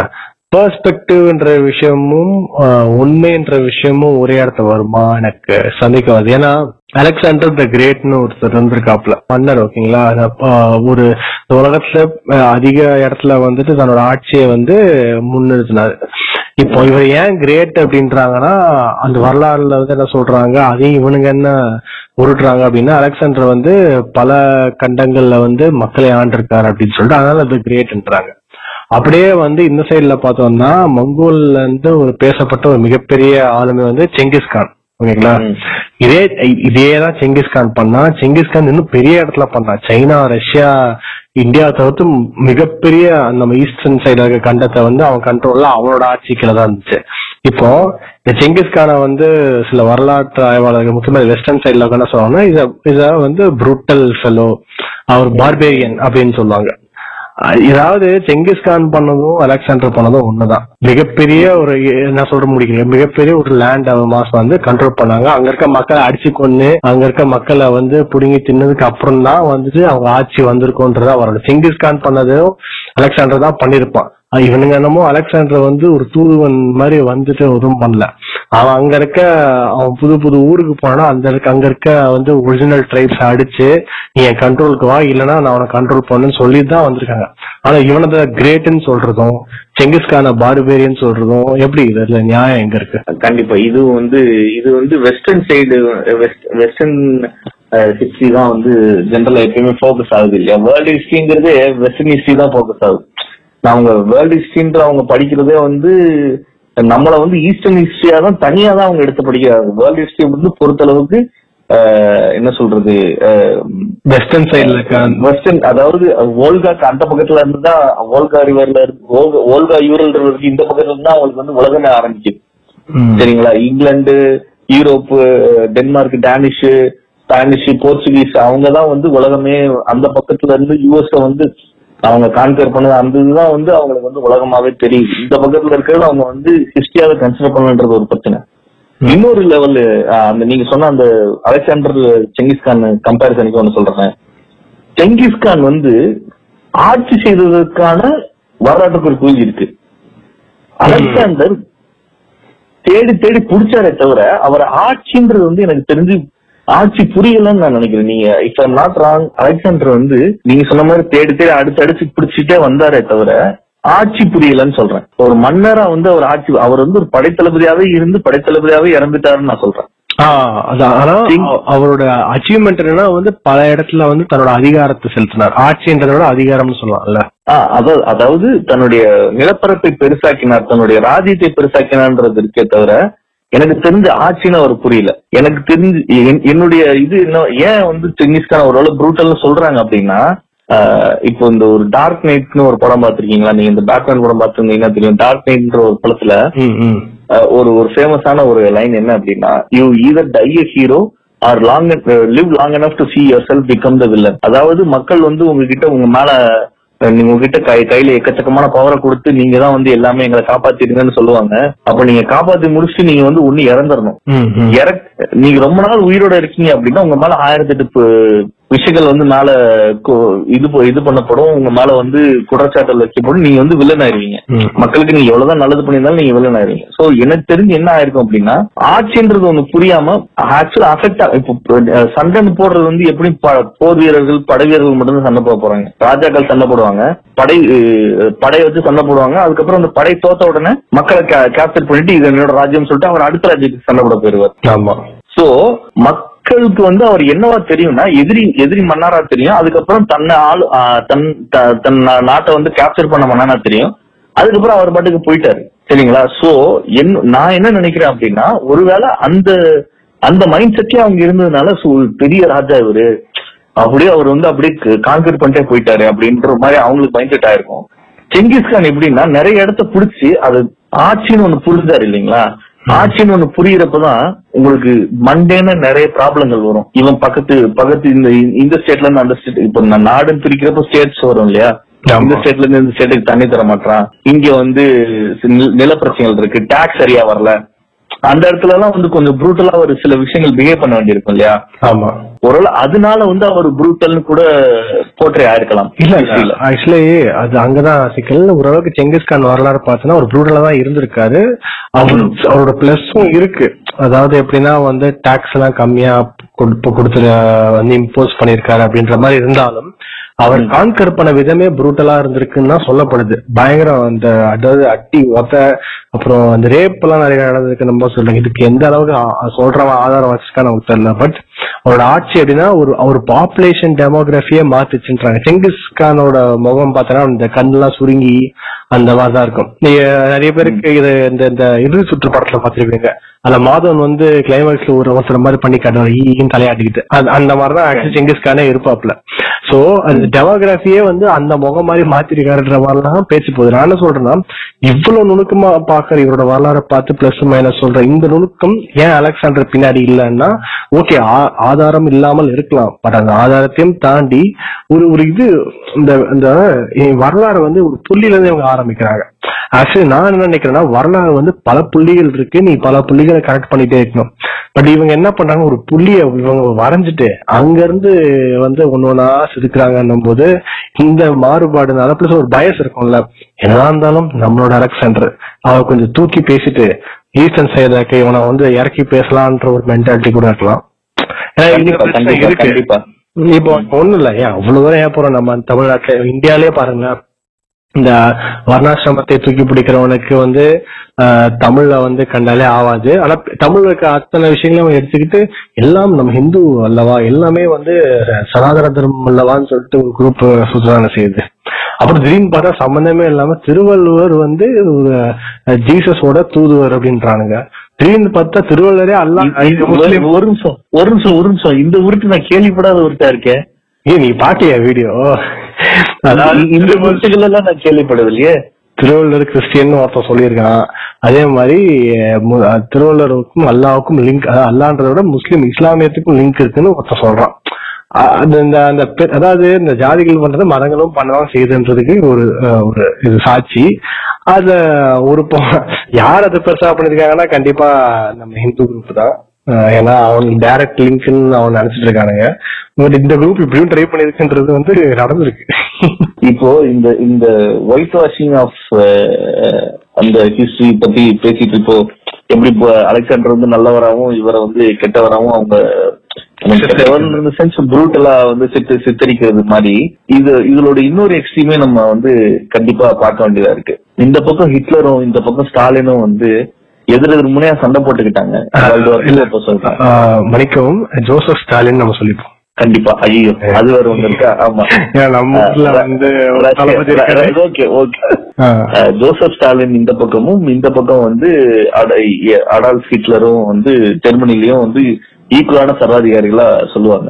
ஆனா இன்னைக்கு வரைக்கும் உலக அளவுல ரொம்ப ஸ்ட்ரிக்டாவும் ரொம்ப வந்து கொடூரமாவும் நடந்துட்டா என்னப்பா ஹிட்லர் மாதிரி பேசுறீங்க? என்னப்பா ஹிட்லர் மாதிரி நடந்துக்கிறாங்க? நாசி ஜெர்மனி மாதிரி இருக்குப்பா. இப்ப சில எந்த எந்த கட்சியினரையும் யாரையும் நேரடியாகவோ மறைமுகமாகவோ. தாக்கும் எண்ணத்தில் இந்த வார்த்தைகள் கூறப்படவில்லை. இதற்கும் கன்னட டைரிஸ்க்கும் எந்த விதமான சம்பந்தமும் கிடையாது அப்படின்ற மாதிரி சொல்லிக்கிட்டு இந்த க- கருத்தை தொடர்றேன். சோ அந்த மாதிரி ஒரு ஒரு ஒரு திறனி இருக்க ஊர் வந்து நம்மளோட supreme prime minister Narendra Modi நம்ம ஹிட்லரோட கம்பேர் பண்றோமோ? அந்த மாதிரி. இல்ல. அப்படி நேரடியாவோ மறைமுகமாவோ அப்படி அப்படி தோராயமா சொல்லிக்கலாம். அது எக்ஸாக்டா சொல்ல முடியாது. அப்படி வந்து கம்பேர் பண்ணப்படுறோம் இல்லையா? கம்பேர் பண்ணப்படுறாரு கம்பேர் பண்ணப்படுகிறார். சோ அப்படி கம்பேர் பண்றப்போ எல்லாரும் என்ன நினைக்கிறாங்க? அவர் வந்து ஏன்னா அவர் ப்ரூட்டலா இருந்துட்டாரு அவர் வந்து இதெல்லாம் பண்ணாரு அப்படின்னு சொல்லிட்டு. இன்னொரு விஷயம் எல்லாரும் என்ன மறக்கறாங்க அப்படின்னா இப்ப நம்ம எவிடன்ஸ் பேஸ்டா போனோம்.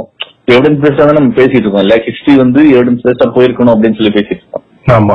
ஜோசப் ஸ்டாலின் ஹிட்லரை விட கிட்டத்தட்ட மூணு மடங்கு மக்களை வந்து கொலை பண்ணதுக்கான ஆதாரங்கள் இருக்கிறது. ஹிட்லரை விட ஹிட்லரோட மூணு மடங்கு ஹிட்லராவது தன்னுடைய மக்கள்னு ஒரு குரூப் மக்களை பிரிச்சு வச்சுட்டு நீ அதாவது யூத இன மக்களை தான் வந்து கொலை பண்ணார். இல்லைங்களா? அவர் வந்து ஆரியன் ரேஸ்ன்றது ஒரு ரேஸை பிரிச்சுட்டு யூத இன மக்கள் வந்து இன்ஃபீரியர் ஆனவங்கன்னு சொல்லிட்டு அவங்கள கொலை பண்ணாருன்னு வச்சுக்கோங்களேன். ஜோசப் ஸ்டா ஜோசப் ஸ்டாலின் வந்து ஒருபடி மேல போய் தன் தன்னை எதிர்க்கவர்கள் எல்லாரையுமே கொலை பண்ணிட்டாரு. மக்கள் எதிரி மக்கள் அந்த ஒரு பாகுபாடு கிடையாது. நான் சொல்றதை நீ எதிர்த்து பேசுறியா? நீ வந்து அப்போ என்னுடைய எதிரின்னு சொல்லி கொலை ஓகே ஓகே. ரஃபா ஒரு எஸ்டிமேட் சும்மா சொல்லுங்க. அண்ட் கண்டிப்பா கன்னடா நீங்க வந்து அந்த அந்த சில லிங்க்ஸ் எனக்கு ஷேர் பண்ணுங்க. அப்புறம் நம்ம அதை பத்தி கொஞ்சம் பார்ப்போம். மக்களுக்கும் ஷேர் பண்ணி கண்டிப்பா கண்டிப்பா. பட் இது கண்டிப்பா இருக்கு. நமக்கு நம்ப நமக்கு நம்பர்ஸ் வந்து சரி இதுல பல மில்லியன் சொல்றாங்க. பட் நீங்க சொல்ல வருது என்னன்னா ஜோசப் அதாவது சாரி அடால்ஃப் ஹிட்லர் எந்த அளவுக்கு ஒரு சதுவாரித்தனமாக பல உயிர்களை வந்து பலியாக்குறதோ அதே போலதான் வேற சில காரணத்துக்காக ஜோசப் ஸ்டாலின் பண்ணிருக்காரு அப்படின்ட்டு ஆனா ஹிட்லர் எந்த அளவுக்கு மோசமா இப்போ உலக அளவுல அடி அறியப்படுகிறாரோ அந்த அளவுக்கு ஜோசப் ஸ்டாலின் அறியப்படவில்லை ம். இதுக்கு யாரு ஏன்னா இங்கதான் சொல்றேன் நீங்க சொன்ன மாதிரி எப்படி அலெக்சாண்டரை பெருமையாக காட்ட காட்டின அதே வெஸ்ட் தான். ஜோசப் ஸ்டாலினை விட ஹிட்லர் மோசமானவன்றது காட்டுறதுல முக்கிய- முக்கியத்துவம் காட்டிருச்சுன்னு நினைக்கிறேன் நான். இது ஏன் ஏதாவது ஏன்னா அதான் அந்த அதே சொன்ன மாதிரிதான். அந்த ஓல்கா ரிவருக்கு இந்த பக்கம் இருக்கிற மக்களை பத்தி அவங்க கண்டுக்கவே இல்ல. ஓல்கா ரிவருக்கு இந்த பக்கம் அதாவது என்ன சொல்றதுன்னா யூரோப்புக்கு இந்த பக்கம் ஆப்பிரிக்காவுக்கு இந்த பக்கம் இருக்கிற மக்களை பத்தி அந்த அந்த அந்த சைடு ஆஃப் உலகத்துல என்ன நடக்குதுன்றத பத்தி அவங்களுக்கு வந்து ஒரு ஒரு ஈடுபாடு ஒரு இன்ட்ரெஸ்டே இல்ல. கண்டிப்பா அது அது நிறைய சிக்கல் இருக்கு. ஏன்னா வெஸ்ட்டுக்கு வெஸ்ட்ல இருக்க அந்த ஹிஸ்டோரியன்ஸுக்கு வந்து ஆக்சுவலி அவங்க ஒரு பேட்டர்ன்ல எழுதிட்டு இருக்காங்க. நம்ம வரலாற பார்க்கும்போது அவங்களுக்கு குழப்பம் நிறைய வருது. அவங்க ஒரு ஃப்ரேம் இது எல்லாமே ஒரு ஃப்ரேம் ஒர்க் தான். வரலாறுல வந்து ஒரு காலத்தில் வந்து நாம் ஆஹ், விவசாயம் பண்ணோம். விவசாயத்துக்கு முன்னாடி வந்து அடிச்சு கொண்டு கொன்னு சாப்பிட்டுட்டு இருந்தோம். ஹண்டர் கேதரர்ஸ் அதுக்கப்புறம் இப்படின்னு ஒரு ஆக்சுவலி அந்த அந்த சேப்பியன்ஸ் ஒரு அழகான புக் இருக்கு. நான் மக்களுக்கு வந்து இதை சஜஸ்ட் பண்றேன். தரமான புக் படிங்க. ஓரளவுக்கு ஓவர் டாப் வியூல வந்து அழகாக வரலாறை வந்து சும்மா ஒரு பெர்ஸ்பெக்டிவா எடுத்து சொல்லியிருப்பாரு. அதுதான் மெயின் பெர்ஸ்பெக்டிவ் தான் கொடுத்திருப்பான். அந்த சேப்பியன்ஸ் எதுனா யுவல் நோவா அப்படி ஹராரி அப்படின்றவர். அதுல வந்து அவரே சொல்றாரு வரலாறை வந்து நீங்க வந்து ஒரே லைன் ஒரே கோட்ல பார்க்க முடியாது அப்படின்னு சொல்லிட்டு. Yes have change a lot but the change has been அது அந்த மாற்றம் வந்து ஒரு ஒரு கட்டத்தில் ஒரு ஒரு டிசைன்ல மாறி இருக்கு நம்ம இன்னைக்கு தெரிஞ்ச வரைக்கும் வரலாறு ஒரு ஒரு கழுகு பார்வையிலேருந்து நம்ம இப்படி சொல்றோம். பட் இதையும் தாண்டி வரலாறு வந்து இன்னுமே புரியாத புதிராக இருக்கு அப்படின்ற மாதிரி ஒரு லைனும் இருக்கு. ரெண்டாவது ஒரு ஒரு அழகான ஒரு இது சொல்றாரு. வரலாறு எப்படின்னா வந்துட்டு ஃபியூச்சரை ப்ரெடிக்ட் பண்றது எவ்வளவு கஷ்டமோ அந்த மாதிரி தான் வரலாறு ப்ரெடிக்ட் பண்றதும் அப்படின்றாரு. எப்படின்னா இப்போ நாளைக்கு மழை பெய்யும்னு சொன்னா நாளைக்கு முன்ன மழை பெய்யும் மழை பெய்யாம போகும். ஆனா அட்லீஸ்ட். வாய்ப்புகள் அதிகமா இருக்கு. ஆனா இன்னைக்கு நாளைக்கு வந்து இந்த மாதிரி சும்மா ஒரு எக்ஸாம்பிளுக்கு சொல்றேன். நாளைக்கு வந்து ஸ்டாக் மார்க்கெட் வந்து செம்மையா ஏறும் அப்படின்னு நான் இன்னைக்கு சொன்னேன். நான் ஒரு ப்ரெடிக்ஷன் வைக்கிறேன்னா உடனே மக்கள் எல்லாம் ரியாக்ட் பண்ண ஆரம்பிப்பாங்க அப்போ உண்மையிலேயே வந்து டபக்குன்ட்டு நான் வந்து பத்து மடங்கு ஏறனா இருபது மடங்கு கூட ஏற ஆரம்பிச்சிடும் காரணம். சொல்றத நினைச்சு மக்கள் ரியாக்ட் ஆறாங்கல்ல. வரலாறு ம், ம், அப்படிதான். நம்ம ஒண்ணு சொன்னா அதுக்கு ஆப்போசிட்டா நடக்கும் அப்படின்றான். அதிகபட்சம். இல்லைன்னா அதை தாண்டி மிஞ்சி பல மடங்கு முன்னாடி போவோம் அப்படின்றான் சோ வரலாறு படிக்கிறதுன்றது வந்து ஒரு பெர்ஸ்பெக்டிவ் தான். இந்த ஆங்கிளையும் பார்க்கணும் அந்த ஆங்கிளையும் பார்க்கணும். பாதகங்கள் சாதகங்களும் பார்க்க வேண்டியதா இருக்கு. நீ மன்னர்னா மன்னரை பத்தி இரண்டு ஆங்கிளும் பார்க்கணும். எல்லா ஆனா இந்த எல்லா மன்னருக்கும் நம்ம ஒரே டெம்ப்ளேட் வைக்க முடியுமா? அப்படின்னு ஒரு எனக்கு ஒரு கேள்வி வருது. நீங்க சொன்னீங்களா அடால்ஃப் அடால்ஃப் ஹிட்லர். ஹிட்லர் வந்து கொண்டிருக்காப்ல ஜோசப் ஸ்டாலின் கொண்டிருக்காப்ல ஆனா ஹிட்லர் வந்து ரேஸ் தியரி அதாவது நாங்கள் சுப்பீரியர் நீங்கள் இன்ஃபீரியர்ன்றத முன் வச்சு ஒரு ஒரு ஒரு ஒரு குறி- குறிப்பிட்ட சமூகத்தையே வந்து போட்டு தர முயன்றாங்க. அது செஞ்சிருக்காங்க. ஹிட்லர் சாரி ஜோசப் ஸ்டாலின் வந்து அப்படி ஒரு தப்பான எண்ணத்துல பண்ணல. கம்யூனிசம் கோட்பாட்டை வந்து ஃபாலோ பண்ணும். கம்யூனிசத்துக்கு எதிராக இருக்க கேபிட்டலிஸ்ட போட்டு தள்ளணும். என் என்னோட ஆட்சியை வந்து மதிக்காதவங்களை போட்டு தள்ளணும். காரணங்கள் வேற. ஆனா போட்டுதல் அமௌண்ட் கிட்டத்தட்ட ஒரே லெவல் வச்சுப்போம் இந்த காரணங்கள் வேறன்றத வந்து இப்போ எப்படி பாக்குறதுல தானே வரலாறு இருக்கு இப்போ. ஒருவேளை நீங்க சொல்ற மாதிரி இந்த இந்த இந்த விதத்துலதான் வந்து ஹிட்லர் வந்து ஒருவேளை அவரோட கொடூரமானவரா அதாவது அந்த இடத்துலதான் வந்து மோட்டிவ் வந்து மோட்டிவ் மோட்டிவ் பொறுத்து ஒருவேளை ஹிட்லர் மோசமானவர் ஆகுறாரு நீ வந்து ஒரு மனுஷன் நல்லவனா கெட்டவனான்னு பார்த்து கூட நீ கொலை பண்ண மாட்டேங்கிற. அவனோட பிறப்பு அவனுடைய பிறப்பு அவனோட கண்ட்ரோல் இல்லாத ஒரு விஷயத்த வந்து நினைச்சுதான் நீ வந்து அவனை கொலை பண்ற. அதனால ஹிட்லர் வந்து ரொம்ப எனக்கு அடுத்த ஒரு கேள்வி இருக்கும் அப்படி கூட இருக்கலாம். ஆனா இது நம்ம கரெக்ட்னு நான் சொல்ல வரல. பட் இது ஒரு ஒரு முக்கியமான ஆங்கில நான் பாக்குறேன் ஏன்னா ஹிட்லர் பண்றது வந்து ஒரு ஒரு மட்டமான விஷயம் தான் அவங்க சுப்பீரியர் நம்பிட்டு மத்தவனை இன்ஃபீரியர் நம்பி போட்டு தள்ளுறதுக்கு வந்து ஆஹ் நான் ஒரு ஆட்சி நான் ஒரு புது விதமான ஒரு புரட்சி ஆட்சியை நான் உண்டு பண்ண போறேன். இப்படிங்க மோடி வந்து நான் புது இந்தியா உருவாக்க போறேன் அப்படின்னு சொல்றாரோ அத அது நான் பண்றதா சட்டம் நான் பண்றதை நீ கேட்கலாம் போட்டு தள்ளுவான்றது கிட்டத்தட்ட ஒண்ணு இல்லைனாலும் ரெண்டுத்துக்கும் அதோட ரிசல்ட் வந்து ஒரே ரிசல்ட்டை நோக்கி தான் போகுது. சோ வர அப்போ இந்த ரெண்டு பேரையும் பார்க்கணும் இப்போ வரலாறுல ஒரே ஆங்கிள் பார்க்க முடியாது. கரெக்ட் தானே? இப்போ வந்து சேகோவேரா எடுத்துப்போமே. ஒரு ரெஃபரன்ஸ் சேகோவேரா வந்து அவர் வாழ்நாள் இருக்கும்போதே அவரோட வரலாறு யாருக்குமே தெரியல. அப்படிப்பட்ட ஒரு மா மனிதரா ஆயிட்டாரு. அவர் இறந்ததுக்கு அப்புறம் ஹி பிகம் ஓகேங்களா? சேகோவேரா வரலாற வந்து தோராயமா படிச்சிருக்கேன். ஸோ அதனால வந்து இதுதான் கரெக்ட் தப்பு நான் சொல்ல விரும்பல. பட் சேகோவேராவுக்கு ரெண்டு சைடு இருக்குன்னு நான் சொல்றேன். அவ்வளவுதான். இன்னைய வரைக்கும் அஹ், ஹீரோவா வில்லனா தான் இருக்கிறதுல மிகப்பெரிய டிபேட்டா இருக்கு. நம்ம இப்ப புசுக்குன்னு ஹிட்லரையும் கெட்டவன்ட்டோம் ஸ்டாலினையும் கெட்டவன்ட்டோம். ஆனா சேகோ வேற நல்லவனா கெட்டவனான்றது இன்னைக்குமே ஒரு குழப்பமா இருக்கு. கம்யூனிசம் கேபிட்டலிசம் விட்டுருங்க. ஒரு போராளியாக சேகோ வேற யார்? அவர் சரியாக பண்ணாரா தப்பாக பண்ணாரான்ற போதுதான் பெர்ஸ்பெக்டிவ்ஸ் நிறைய வளருது. இந்த இந்த நிறைய பேர் அவர் சப்போர்ட் பண்றாங்க என்ன சொல்றாங்கன்னா அவர் மெடிக்கலுக்கு நிறைய இது பண்ணாரு. நிறைய வந்து பெண்களை வந்து இந்த பொருளாதாரத்துல வந்து புழங்க விட்டாரு. நிறைய அவங்களோட உழைப்புக்கான தேவையான ஊதியம் கொடுத்தாரு. ஒரு பக்கம் இருந்தாலும் இன்னொரு பக்கம் வந்து அவரை பிடிக்காதவங்க சுட்டு கொண்டாரு. அதுக்கப்புறம் வந்துட்டு நிறைய வார்ஃபேர்ல வந்து பசங்களை ஈடுபட்டாரு. இதனால வந்துட்டு நிறைய இழப்பு இருந்துச்சு அப்படின்ற ஒரு ஒரு ஆங்கிளும் இருக்கு. ஸோ வரலாறுல நமக்கு அதுக்கு சரியான அந்த ஒரு இது கிடைக்காத வரைக்கும் இது வெரி ஹார்ட் ஆனா அதுக்குள்ள ஒரு லெஜெண்டாக மாத்தப்படுறாருல இது இதுதான் நம்ம கவனிக்கப்பட வேண்டும். சோ சேகோவேராக்கே இதே நிலைமை தான் ஜீசஸ்க்கு எப்படி இருந்திருக்கும்? அல்ல முகமதுக்கு எப்படி இருந்திருக்கும்? இல்ல கிருஷ்ணருக்கு எப்படி இருந்திருக்கும்? இப்பதான் நான் இப்ப இப்பதான் நான் வந்து ஆண்டவர் எனர்ஜியை வந்து கொஞ்சம் டேப்பிங் பண்ணி அந்த விசுருவங்களை அவர் யூஸ் பண்ண அந்த டைலாக் சொல்ல விரும்புறேன். எல்லா எ- எ- அதாவது நீங்க சொல்ற மாதிரி Che Guevara is hero and villain அந்த மாதிரி உலகத்தில் எல்லாருமே வந்து எல்லா தலைவர்களும் எல்லா வரலாற்றில் இடம் பிடித்த அனைவருமே ஒரு விதத்துல ஹீரோவும் இன்னொரு விதத்துல வில்லனாவும் தான் இருப்பாங்கன்றது வந்து இந்த இடத்துல முடிவாகுது. எப்படி ஆண்டவர் உள்ள கொண்டு வந்தாச்சா அவரா?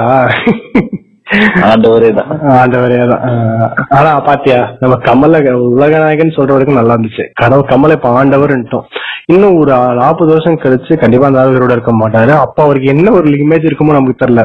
மேபி அப்போ அவரை வந்து அவருக்கு ஒரு சிலை கூட இருக்கலாம். இல்ல? கண்டிப்பா கண்டிப்பா.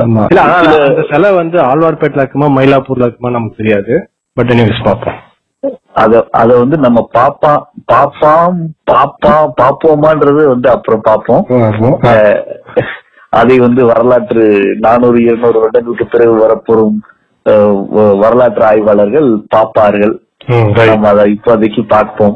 பார்ப்போம். ரைட் சோ ஆனா இப்போ பாரு கேப்டன் நம்ம இவ்வளவு விஷயம் பேசும்போது நம்ம எல்லாம் உங்க மைண்ட்ல எங்க மைண்ட்ல ஒரு விஷயம் என்ன சொல்லிருக்கோம் history is a very fragile thing but எல்லா விதத்தையும் பார்க்கறது சுவாரஸ்யமா இருக்கு. நம்ம மனக்கசப்பும் கொடுக்குதான் செய்யுது.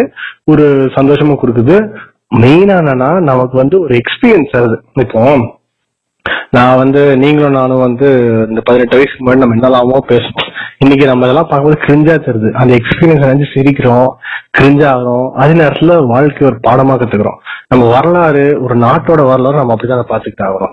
ஆனா ஒரு எ- அது பாக்குறது நமக்கு ஏன் இன்னும் கஷ்டமா இருக்கு நமக்கு ஒரு ஸ்டெபிலிட்டி இல்ல. எனக்கு என் வரலாறு ஸ்டேபிளா இருந்தா தான் எனக்கு பிடிச்சிருக்கு. எனக்கு என் வரலாறு வந்து இப்படியும் இருக்கு அப்படியும் இருக்கு சொன்னா என்னால ஒத்துக்கவே முடியல. இதுதான் வந்து பல கன்னிகளுக்கு பிரச்சனை இருக்கு. வரலாறு வந்து அப்படி இப்படின்னு சொன்னா யாருக்குமே பிடிக்க மாட்டுது. வரலாறு வந்து இங்க இருந்து இப்படி வந்துச்சுப்பா இங்க இருந்து இப்படி வந்துச்சுப்பா. இப்படின்னு சொன்னாதான் நிறைய பேருக்கு பிடிச்சிருக்கு. இதுதான் இங்க பிரச்சனை நான் பாக்குறேன். இவன் தான் சரி இவன் தான் தப்பு. இப்போ மசாலா படங்கள் எடுத்துக்கிட்டீங்கன்னா இவர் தான் வில்லன் இவர் தான் ஹீரோ இவரை வந்து இவரை எப்படி ஜெயிக்கிறான்றதான் பார்க்காத. அப்படின்னு அப்படின்றதான் வந்து மக்களுக்கு பிடிச்சிருக்கு இல்லையா. ஆக்சுவல் காம்ப்ளெக்ஸான விஷயம் என்ன? நிஜ வாழ்க்கை என்ன அப்படின்னா அப்படி கிளியர் கோடு கிடையாது. We are not white or black we are fifty shades of grey ஆக ஆக ஆக. எதை கொண்டு எங்க சொருகுன பாத்தியா கேப்டன் அதுதான் கேப்டன் சொல்லுங்க. என்ன? சோ யாருமே வந்து அந்த எந்த ஷேட் ஆஃப் கிரேல நம்ம இருக்கிறோன்றது மட்டும்தான் நம்மளால முடிவு பண்ண முடியும். சோ அத வந்து மக்கள் உணர்றதுக்கும் இல்ல மக்கள் வந்து அதை தெரிஞ்சுக்கிறதுக்கே விருப்பப்படலன்றதுதான் உண்மை. மக்களுக்கு வந்து ஒரு கிளியர் கட் ஹீரோ வேணும் ஒரு கிளியர் கட் வில்லன் வேணும். அந்த வரலாற்றுல அவங்களுக்கு பிடிச்சவங்கள ஹீரோவாகவும் அவங்களுக்கு பிடிக்காதவங்கள வில்லனாவும் அஹ், பிடிச்சவங்கள வந்து ஹண்ட்ரட் பர்சன்ட் ஒயிட்டாவும் பிடிக்காதவங்கள ஹண்ட்ரட் பர்சன்ட் பிளாக்காவும் அவங்களே வந்து நான் இந்த இந்த இடத்துல ஒயிட் பிளாக்ன்றது வந்து அன்பார்ச்சுனேட்லி ஒயிட்ன்றது வந்து நல்லவங்களுக்கும் பிளாக்ன்றது வந்து கெட்டவங்களுக்கு இங்கிலீஷ் வார்த்தையிலே வந்து இதாயிடுச்சு. ஸோ அதுதான். பரவாயில்ல நம்ம மாத்தி சொல்லுவோம். பிளாக் நல்லவங்க ஒயிட் கெட்டவங்க அப்படி. நாம அப்படி கூட வச்சுக்கலாம். நம்ம ஒரு வரலாறு படைப்போம் இங்க இருந்து இங்க இருந்து from henceforth black will be work right white will be wrong அப்படின்னு வச்சுக்கலாம். அந்த மாதிரி வந்து மக்கள் வந்து அததான் அததான் வந்து சமூகமும் அதுதான் சமூகத்துக்கும் ஈஸியா இருக்கு. அஸ் பப்ளிக் கான்சியஸ் அது வந்து ஈஸியா இருக்கு. அஹ், ன்றதுதான் உண்மை. அப்போ இருந்து ஒண்ணு முடிச்சது சோம்பேறியா இருந்தா வரலாறு தப்பா புரிஞ்சுப்போம்னா எனக்கு இது புரியுது. வாழைப்பழ வாழைப்பழ சோம்பேறியா இருக்கிறவனுக்கு தான் வந்துட்டு நம்ம நம்மளே சேர்த்துக்கலாம் அந்த லிஸ்ட்ல எனக்கு இது எவன் தான்ப்பா ஹீரோ எவன் தான்ப்பா நமக்கு தெரிஞ்சுக்க ஆசைப்படுறோம். சோ வாழைப்பழ சோம்பே சோம்பேறியா இல்லாம நம்ம நிறைய பேர் இந்த மாதிரி படத்தை என்ஜாய் பண்ணோம் இப்ப என்னதான் வந்துட்டு ஹரி படம் என்ஜாய் பண்ணாலும் நம்ம செல்வராகவன் படத்தை போற்றி பாடதான் செய்யறோம் ஏன்னா செல்வராகவன் படம் காம்ப்ளெக்ஸா இருக்கு. ஹீரோ ஹீரோவாவே நமக்கு டவுட் வரும். ஏன்னா அவன் அந்த லட்சணத்துல தான் இருப்பான். அவன் ரியாலிட்டியை ஒட்டியும் இருப்பான். அதாவது லவ் பண்ணுவான் ஸ்டாக்கிங்கும் பண்ணுவான் அதாவது தப்பும் பண்ணுவான் அப்புறம் தப்பு உணர்ந்து ரைட்னு வருவான் இந்த காம்ப்ளெக்சிட்டி தான் மனுஷன் அப்படின்றது வந்துட்டு இது நமக்கு சினிமால பிடிக்கும் போது வரலாறு அப்படிதான் கொஞ்சம் ஓபன் பண்ணி பார்க்கலாம் இல்ல? இப்போ நிறைவா கேப்டன் நம்ம வரலாறை வந்து ஒரு தனி மனிதனாக எப்படி அணுகணும்னு நம்ம ஒரு ஐடியா கொடுத்திருக்கோம். ஒரு நாடாக வந்து எப்பவுமே ஒரு தனி மனிதனுக்கும் நாடுக்கு நிறைய வித்தியாசம் தொடர்ந்துருக்கு. என்னதான் ஆனா இந்தியன் அமெரிக்கன் சொன்னாலும் நாடோட ஆசைகளும் உங்களோட ஆசைகளும் ஒன்னா இருக்காது. வி பிலீவ் இன் பீஸ் அப்படின்னா நாடுக்கு அந்த ஆசையே இல்ல. சைனாக்காரனுக்கு நம்ம கிட்ட சண்டை போடணும். இந்தியானுக்கு நம்ம இந்தியா நமக்கு சைனா கிட்ட சண்டை போடணும். பாகிஸ்தான் கிட்ட சண்டை போடணும்ட்டு பிரச்சனைக்கு மேல பிரச்சனையை உருவாக்கி தான் நம்ம வந்து இங்க பிழைப்பே நடக்குது. பொருளாதாரமே அப்படி இயங்குதுன்றது ஒரு வேடிக்கையான விஷயமா இருக்கு. பட் தனி மனிதனா நம்ம சமூகமா இருக்கும். இந்தியாவுக்குள்ள ஓரளவுக்கு இருக்கிறோம்னு இருக்கும். சந்தோஷமா இருக்கவங்க சந்தோஷமா இருக்கிறாங்க. கஷ்டப்படுறவங்களுக்கு வந்து ஒரு இது இருக்கு. இப்ப இவங்க மத்தியில வரலாறு வந்து எப்படி அணுகலாம்? இப்ப நம்ம கொஞ்சம் கான்கிரீட்டா சொல்லிதான் ஆகணும். இல்ல? அதாவது. எந்த ஆங்கிள் பார்க்கலாம்? நிறைவா. அதாவது எந்த அளவுக்கு நீங்க பின்னாடி போக விருப்பறீங்க விருப்பப்படுறீங்கன்றதுல ஒண்ணு இருக்கு. நீங்க ஒரு குறிப்பிட்ட நீங்க வந்து ஒரு அ- அறுபது எழுபது வருடங்கள் நூறு வருடங்கள் தாண்ட தாண்ட நீங்க ரொம்ப பின்னாடி போக போக உங்களுக்கான ரிட்டர்ன் எவிடன்ஸ் உங்களுக்கான ஆக்சுவல் எவிடன்ஸ் பேஸ்டு ரைட்டிங்ஸ் எல்லாமே வந்து கொஞ்சம் கொஞ்சமா சுருங்கிக்கிட்டே வரும். சரிங்களா? அந்த அந்த இடம் போறப்போ நீங்க வந்து எல்லாத்தையும் take it with grain of salt அவ்வளவுதான். எதையுமே முழுசாவும் ஆமான்னு ஒத்துக்க முடியாது முழுசா இல்லைன்னு சொல்லிட முடியாது. அதே மாதிரிதான் கிட்ட நெருங்க நெருங்க வேணா உங்களுக்கு வந்து கொஞ்சம் கான்கிரீட்டா டேட்டா கிடைக்கலாம். கான்கிரீட்டா வந்து உங்களுக்கு இதுதான் இதுதான் வந்து நடந்ததுன்ற மாதிரி உங்களுக்கு ஓரளவுக்கு சொல்ல முடியும். சோ அந்த மாதிரி நேரத்துல வந்து நீங்க வந்து ஹிஸ்டரி அப்படியே எடுத்துக்கிறது அதாவது ஹிஸ்டரி அப்படியே எடுத்துக்கிறத வந்து நீங்க இதா பண்ணிக்கலாம். பின்னாடி போக போக உங்களோட ஹிஸ்டரியோட ஹிஸ்டரி ஹிஸ்டரி இருக்கிற ஸ்டெபிலிட்டியே வந்து குறைஞ்சிரும். நீங்க சொன்ன மாதிரி ஹிஸ்டரியே வந்து இட்ஸ் அ ஃப்ராஜைல் திங் இல்லையா? எந்த எந்த அளவுக்கு அதை வந்து ஹியூஜ் வால்யூம்ல எவ்வளவுக்கு எவ்வளவு டீடைல்டா ரெக்கார்ட் பண்றோமோ அதை பொறுத்து ஹிஸ்டரி இருக்க போகுது. ஆக்சுவலி உலக வரலாறு இன்னைக்கும் ஃபுல்ஃபில்டாவே இல்லை. இன்னும் நம்ம தோண்டிக்கிட்டே இருப்போம். அதாவது டெக்னாலஜி அறிவியல் அண்ட் தொழில்நுட்பம் வளர வளர இன்னும் நாம் நிறைய கண்டுபிடிப்போம். இன்னும் நம்ம வரலாற்றை கொஞ்சம் வித்தியாசமான கோணத்தில் பேசதான் போறோம். பட் ஓகே நீங்க நிறைவேற முடியுங்க நான் சொல்றேன். அதான். So history is a fragile thing அத வந்து அழுத்தியும் பிடிக்க முடியாது விட்டும் வச்சிட முடியாது. அழுத்தணும்னா உடஞ்சிரும் விட்டோம்னாலும் தெ- சிதறிடும் சோ அது அதுக்கான டெலிகேட் லெவல்ல அதை வந்து ஹேண்டில் பண்ணும் சூப்பரா சொல்லிட்டேன்னு நினைக்கிறேன். சோ நான் இத எப்படி பாக்குறேன்னா வரலாறுன்றது உப்பு மாதிரி தான் நீங்க சொன்ன மாதிரி. உப்பில்லா பண்டம் குப்பையிலே. சோ வரலாறு இல்லாத மனிதன் இல்ல மனிதன் தான் வரலாறு இருக்கதான் செய்யுது உப்பு எந்த அளவுக்கு நீங்க வந்து சாப்பாடு போடுங்க அந்த அளவுக்கு வரலாறு சேர்த்துக்கோங்க. வரலாறு பற்று ஒரு பற்றா இருந்துட்டு மொத்த உப்பையும் நீங்க சாப்பாடு போட்டா என்ன நடக்கும்ன்றது உங்களுக்கு தெரியும் நான் சொல்லி தெரியணும் அவசியம் இல்ல. பட் நான் ஒரு விஷயம் மட்டும் தெளிவா சொல்லிக்கிறேன். தனி ஆட்டோ பின்னாடி ஆட்டோ பின்னாடி எழுதலாமேப்பா வரலாறு ரைட் ஒரு ஆட்டோல எழுதி ஒட்டிடும் ம். இப்போ நான் என்ன நினைக்கிறேன்னா வரலாறு வந்து நம்ம எல்லாமே பாக்குற விதம் தான் ஆனா deep down in our hearts நமக்கு மனுஷனாக வந்து நம்மளுக்கு நம்மளை பத்தி பெருமையா நினைக்கிறது வந்து ஒரு இயல்பான ஆசை தான் அதை குறைய சொல்ல மாட்டேன் தப்பு கரெக்ட் ஐ மீன் கரெக்ட் தான் பண்ணுங்க அவங்க வரலாறை தேடி போங்க ஆனா ஒரு விஷயம் உண்மையாகவே அழகா இருந்துச்சுன்னா அதை ரசிக்கிறதுக்கும் பொய்யா ஒரு பிம்பம் உருவாக்கிட்டு அதை நினைச்சு நான் உருகி உருகி லவ் பண்றதுக்கும் வித்தியாசம் இருக்கு. அதாவது நான் ஒரு பொண்ணை லவ் பண்றேன்னா அந்த பொண்ணு எனக்கு இதுக்காக பிடிச்சிருக்கு லவ் பண்றது வேற. இப்படி ஒரு பொண்ணு கிடைச்சா நல்லா இருக்குமே நீ ஏங்கி ஏங்கி லவ் பண்றது வேற. ஃபர்ஸ்ட் ஒன் நான் சொன்னது வந்து அட்லீஸ்ட் பொண்ணாவது கிடைக்கும். செகண்ட் நம்ம யோசிச்சு யோசிச்சு எனக்கு ஏமாற்றம் தான். இந்த ஏமாற்றத்தை நோக்கி தான் வந்து ஒரு சமூகமாவே நம்மளை வந்து இது பண்ணிட்டு இருக்காங்க கேட்டா கலாச்சாரம்ன்றானுங்க. கேட்டா வந்து இந்த வரலாறு இப்படிலாம் இருந்திருக்கோம் இப்படி இருக்குன்னு இருக்கணும்னுவானுங்க. இன்னைக்கு நான் வந்து வரலாற்று நான் வந்து ஒரு ராஜ பரம்பரை சத்திரியன்னு சொல்ற எவனுமே வந்துட்டு ஆர்மியில போய் சேர்றது இல்லைன்றது தான் உண்மை. அப்படின்னும் போது சேர்றவன் சேர்ட்டும் மத்தவன் படிச்சுட்டு நல்ல வேலைக்கு போங்கன்னு தான் சொல்றோம். ஸோ இப்படிதான் வந்து வரலாறு. நீ வரலாறு ரொம்ப வந்து இணைக்கிறேன்னா எப்ப இணைப்பனா உனக்கு ஒரு வேலிடேஷன் வேணும். இதுதான் அடிப்படை இதை நம்ம புரிஞ்சுக்கிட்டா போதும். எனக்கு வந்துட்டு என்ன கொஞ்சம் என் ஈகோவை வந்து அப்படி சும்மா தடவி கொடுக்கணும். இல்ல என்ன நான் பண்றது கரெக்ட் இன்னைக்கு நான் பண்றது கரெக்ட் அது காரணம் என் வரலாறுன்னு போகும்போதுதான் அஹ், பிரச்சனை ஆரம்பிக்கிறதாக நான் பாக்குறேன் அப்படின்னும் போது வரலாறு படிங்க எல்லா பர்ஸ்பெக்டிவ்ல படிங்க. அதே மாதிரி இப்போ ஒரு உருட்டு இருக்குன்னா வந்து சயின்டிபிக்கா போக எல்லாமே சயின்ஸ் சயின்ஸ் இருந்தாங்க ஆக்சுவலி இது இங்க ஒரு சிக்கல் இருக்கு. Science is nothing but a process ஓகேங்களா எல்லா எல்லா தரப்பிலும் நான் இதை பார்க்கணும். எனக்கு ஒரு மெட்ரிக் இருக்கு. இதை நான் படிச்சு நான் ஒரு ஒரு தியரியை நான் பாஸ்டுலேட் அது இங்கிலீஷ் அப்படி சொல்லுவாங்க. அதாவது ஒரு- ஒரு தியரியை நான் உருவாக்க அப்படின்றனா அது சயின்டிபிக் எவிடன்ஸை பேக்கப் பண்ணி ஒரு ஒரு மெத்தடை நம்ம பண்றதா சயின்ஸ் அதிகபட்சமாக இட்ஸ் மெத்தட் நமக்கு அறிவியல் வந்து அறிவியலோட அடிப்படை விஷயமா என்ன சொல்லுதுன்னா நமக்கு எல்லா விஷயமும் தெரியாது. என்னன்னு தேடி போகணும்.